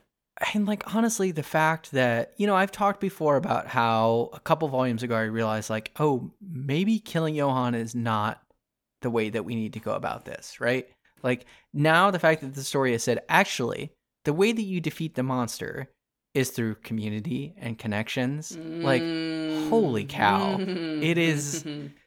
oh my word i did not see it coming at all and i should have but because like i mean i bought in too quickly to yeah we need to kill this horrible little child um but, and i am look i'm embarrassed to admit it but that is i i bought no, in right away. I away mean Maya constantly razzes me because the first time so I, I only finished Avatar the Last Airbender for the first time recently. And so that last Yeah. spoilers, right? So the last bit where good uh, pull honestly where as a Aang is like is is fighting Ozai, and the whole time I'm like, all right, Aang, just kill him, just kill him. And Maya's like, you are misreading this so bad, and I'm like, what are you talking about? Just kill him. And then Aang takes his bending away, and I was like, oh well, if that was an option, you know, like oh, I Yeah. guess I guess if it- that was an option, okay, you Look, know. is it a little bit of a deus ex machina yes but does it thematically fit Yes. with the whole show Yes, it absolutely would make it would make no sense at all for Aang to If he do killed a him, murder. It would make none, you know. But it's also it's it's just it's modern radicalization brain where where like murder Yes. feels like a big a big option uh, these days. Um, uh, although you know what else this does make me think of though Fargo because let me tell you something that first season of Fargo maybe the most of any any piece of media I've ever seen portrays murder as a horrible thing no one should Yeah. ever do. Like I it was so sickening when people killed each other in Fargo and like I've you know I've been in the world I've seen lots and lots of murder and and death in in media and perpetrated plenty of it in video games I have never ever encountered one that really made you feel the the pain and and awfulness of taking a life like that first season of Fargo. It was really impressive. Um At least that's yeah, that's we've how got it some felt real. to me. uh, You know, I, I don't want to be too mean because Mm. I know you did say you just watched the show, but we've got we've got some real guy who's only seen the Boss Baby. You're uh, absolutely y- right. You know, Look, look, listeners, listeners. I mean, like, I don't spend, you know, I don't spend a lot of time with like prestige crime television. Fargo. And so this is this is a big thing that Quinn has watched this show, honestly, because is. that is not well, in their it's, lane. It's it's also like to me, I think it's just because the stylization of Fargo is just ever so slightly more heavy-handed than the stylization of The Sopranos or Yes. or The Wire or Breaking Bad. These are all very grounded shows stylistically, not just not just in terms of setting, but in terms of stylization. But Fargo. The camera Fargo's work, goofy. it's goofy. The camera work is more interesting. The There's large adult sons. is more interesting. Yeah, you know, there's it is it just has more going for it for me. It's heightened. It is heightened a little bit, and I, I require some heightening uh, to really get into something. So it is it is special, uh, and yeah, I'm willing to take I'm willing to tank that. I'm willing to take that only seen Boss Baby. I am really susceptible to only seen Boss Baby. I remember I was hanging out with someone. I mean, I am too. And I was Yeah. looking through like a tarot deck that they had, and I was like, "Oh yeah, this reminds me a lot of this card in Thoth, in this in this other tarot deck." And they're like, "Yeah, most tarot decks have that." And I was like, "Fuck," you know. It's like I've only I've only read card I've only read the Boss Baby deck, um, you know. So yeah. Anyway, uh, I think that's just the way, honestly. Like People that, this is one of my favorite things yeah. about media, right? Is like, okay, how do I do the the the connection from the last thing that I watched to the next thing that I Yeah. watched? Like, how can I thematically link what's going on, Yeah. right? Like, I think that's fun. I like to do it. Fargo so I'm razzing you a little right bit, now. like good naturedly. yeah, yeah, yeah. Well, a little, a little Razin never hurt anybody. Uh, leave Yeah. a, leave a comment if you think if you think I've only seen Boss Baby. Um, but yeah, this is uh, Matt. Matt, talk about this chapter a bit. Um, I mean, I I feel like we've hit a lot of the big points of it, but I I, the thing that know. the I thing that don't I noted, know. I don't know, the thing that I noted was that the two doctor characters. Well, I I do think it's notable that you know we said, well, why don't we cut to this person? Why don't we cut to this person?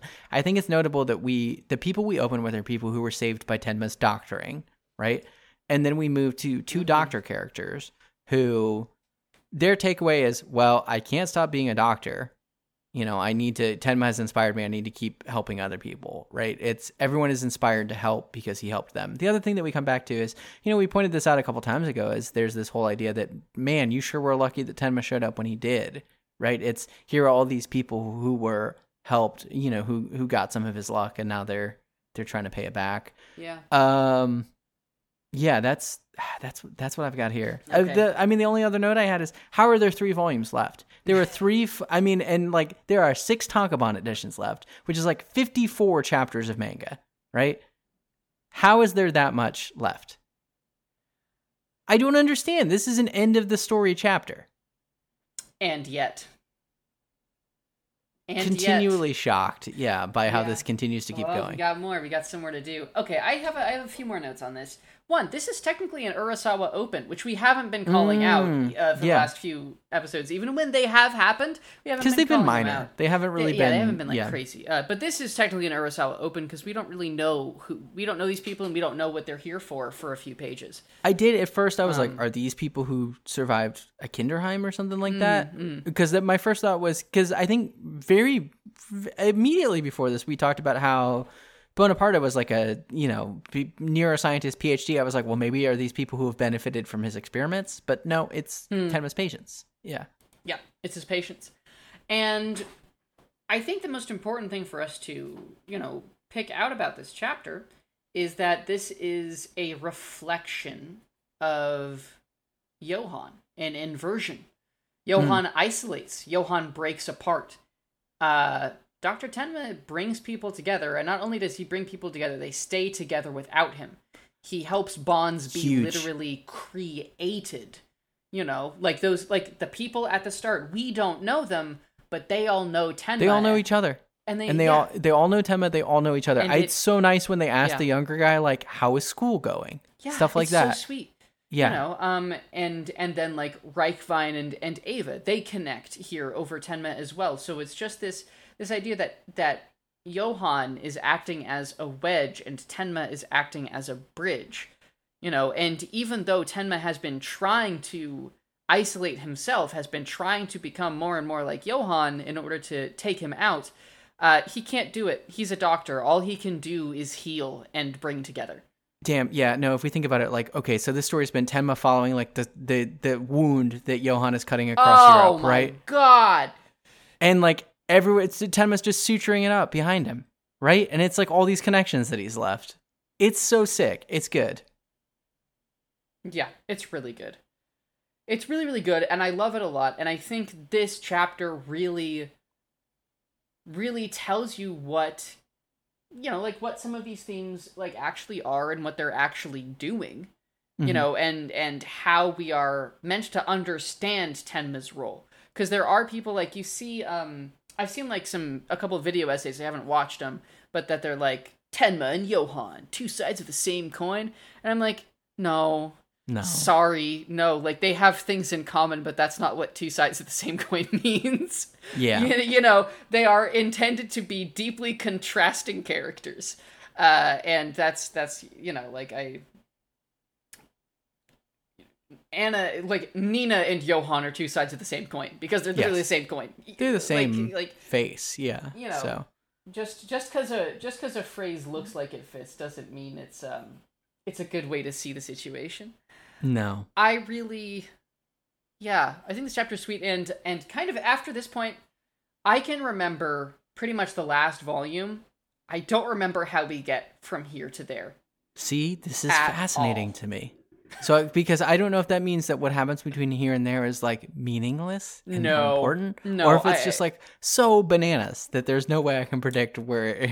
I think it's it's just that I'm constantly cramming my head full of media, and I, I can't hold on to all of it. Is like Yeah. the literal answer, uh, and it also means that the end of it is is very memorable because it really a is a banger. Okay. I would say. Um, so I'm excited to get there. I'm really excited to read the next volume. I can't wait. Like tonight, I'm gonna go. Super Like I said, I'm gonna go get pizza for dinner, and then I'm going Yeah. to read the next I'm, reading. I'm probably like, gonna crack it open as, as soon as we're done recording. As soon as I Yeah. hit the, the stop button, I'm, I'm gonna I'm gonna do that. Um, segments. Favorite Tenma moment. Um, for me, it is him when when uh Grimmer reveals this whole thing about he can't smile, he needs to figure out how to smile, and Tenma looks concerned. I I called it out when we were going through it, and then his Yeah. response is, "We should go see those kids." I think I like might the way agree that with he you. handles that. I think I might agree with you. It's a really it's so natural. Um, and it's it's really simple, but it's also you know a really meaningful thing to do for another person. I Mhm. I agree with that being um being my favorite Tenma. Okay, uh, favorite side character. Um, I think it's Lunge telling uh Suk that he needs to think long and hard about who did this. Like the Hmm. tough love that he gives to Suk. Yeah. I think mine is also Lunge and it is and it is um bring me a coffee. No wait, I'm on vacation. Bring me a beer. That is a good one. You know, I think that's a I think that's really funny. I love Lunge. Just excited to too. have him back in the mix. Absolutely, absolutely jazzed for it. Thrilled. Yeah. I'm glad. I, here's, uh, you know, I'm gonna do another prediction. I think him and Ava are gonna show up at the same time to get Tenma out of jail Mm, that'd be because fun. they have been characters who show up together most of the time. Is is the thing? So, I I don't know. We'll see. cool. Uh, minor character, unnamed. Minor character slash unnamed. Um, I really do love the sequence where Milos is counting his way to three times. That's a good one. Yeah, No, and, and the teacher is so supportive. She's like, "You're almost there." Um, yeah. I just think That is that's nice. really, it's really cute. It's really sweet. I like that we get to see Petra and Schumann and Petra's son again, right? Because Petra's Yeah. son, if everyone will remember, is where I had the very funny bit where we said there's only one way out of this mess. Racism. Um, One of our best bits, to be sure. It's one of the funniest bits that we've done. Yeah. Uh, and I know people love it when we talk about how funny we think we are. But yeah, yeah, uh, yeah. I we get we get a lot of feedback on that. Get a lot of like ats on Twitter and stuff. Yeah. us that the funniest lots of our lots of show is, uh, engagement. yeah. Oh yeah. Yeah. When we yeah, toot our really good horns. For, um. Yeah. Yeah, man. But I like that guy a lot. I like that they're like a nice happy family that Tenma Me has put together. Me too. Yeah. Um. Who's I- rocking this week? Mm. Mm. Mm. Mm. I thought I had an answer and now I can't remember. Oh well, this is, does not like qualify qualify, but to me, like Lunge breaking down that wall, to me that's dude's rock. It, That it's, is- it's, it could be. Is it Lunge again? Hmm. That, I don't that'd be know. Kinda, that'd be kind of fun. I I don't know if anybody's like. Here's well, it is true that that editor guy doesn't have a wife. Like it doesn't seem like he has a wife. He didn't mention a wife, but he he has, has a a daughter. daughter. So like maybe he got so into maybe he got so into editing these creepy children's stories and collecting newspaper Well, clippings. he I yeah, I will his say having a wall of newspaper clippings is extreme divorced man behavior. Mm, yeah, and it's like like he doesn't specify. It's like oh, I like collecting columns about this or that. He just seems to collect He just newspapers. says he reads like, newspapers he from around the world. I just think he's yeah. hoarding. So I, I think actually we're gonna say retired children's story editors are rocking. They're this rocking week. this week. I agree. That's yeah. a good call. Um, yeah.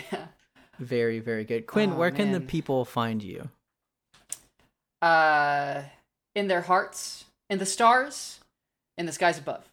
Um, you can also find me uh, at authenticity.trip on TikTok. I have two, count them, two super reviews in my drafts. I'm going to get those edited, I'm going to get them posted, and the era of super reviews is going to be back. Um, I, I Summer review, of soups. I review canned soup. Um, is something that I like to do because I love canned soup. I eat a lot of it, and uh, you know me, listeners. When I when I like something enough, well, I, I like to I like to let the world know. So canned soup reviews, uh, and I'll just give you guys a little sneak peek.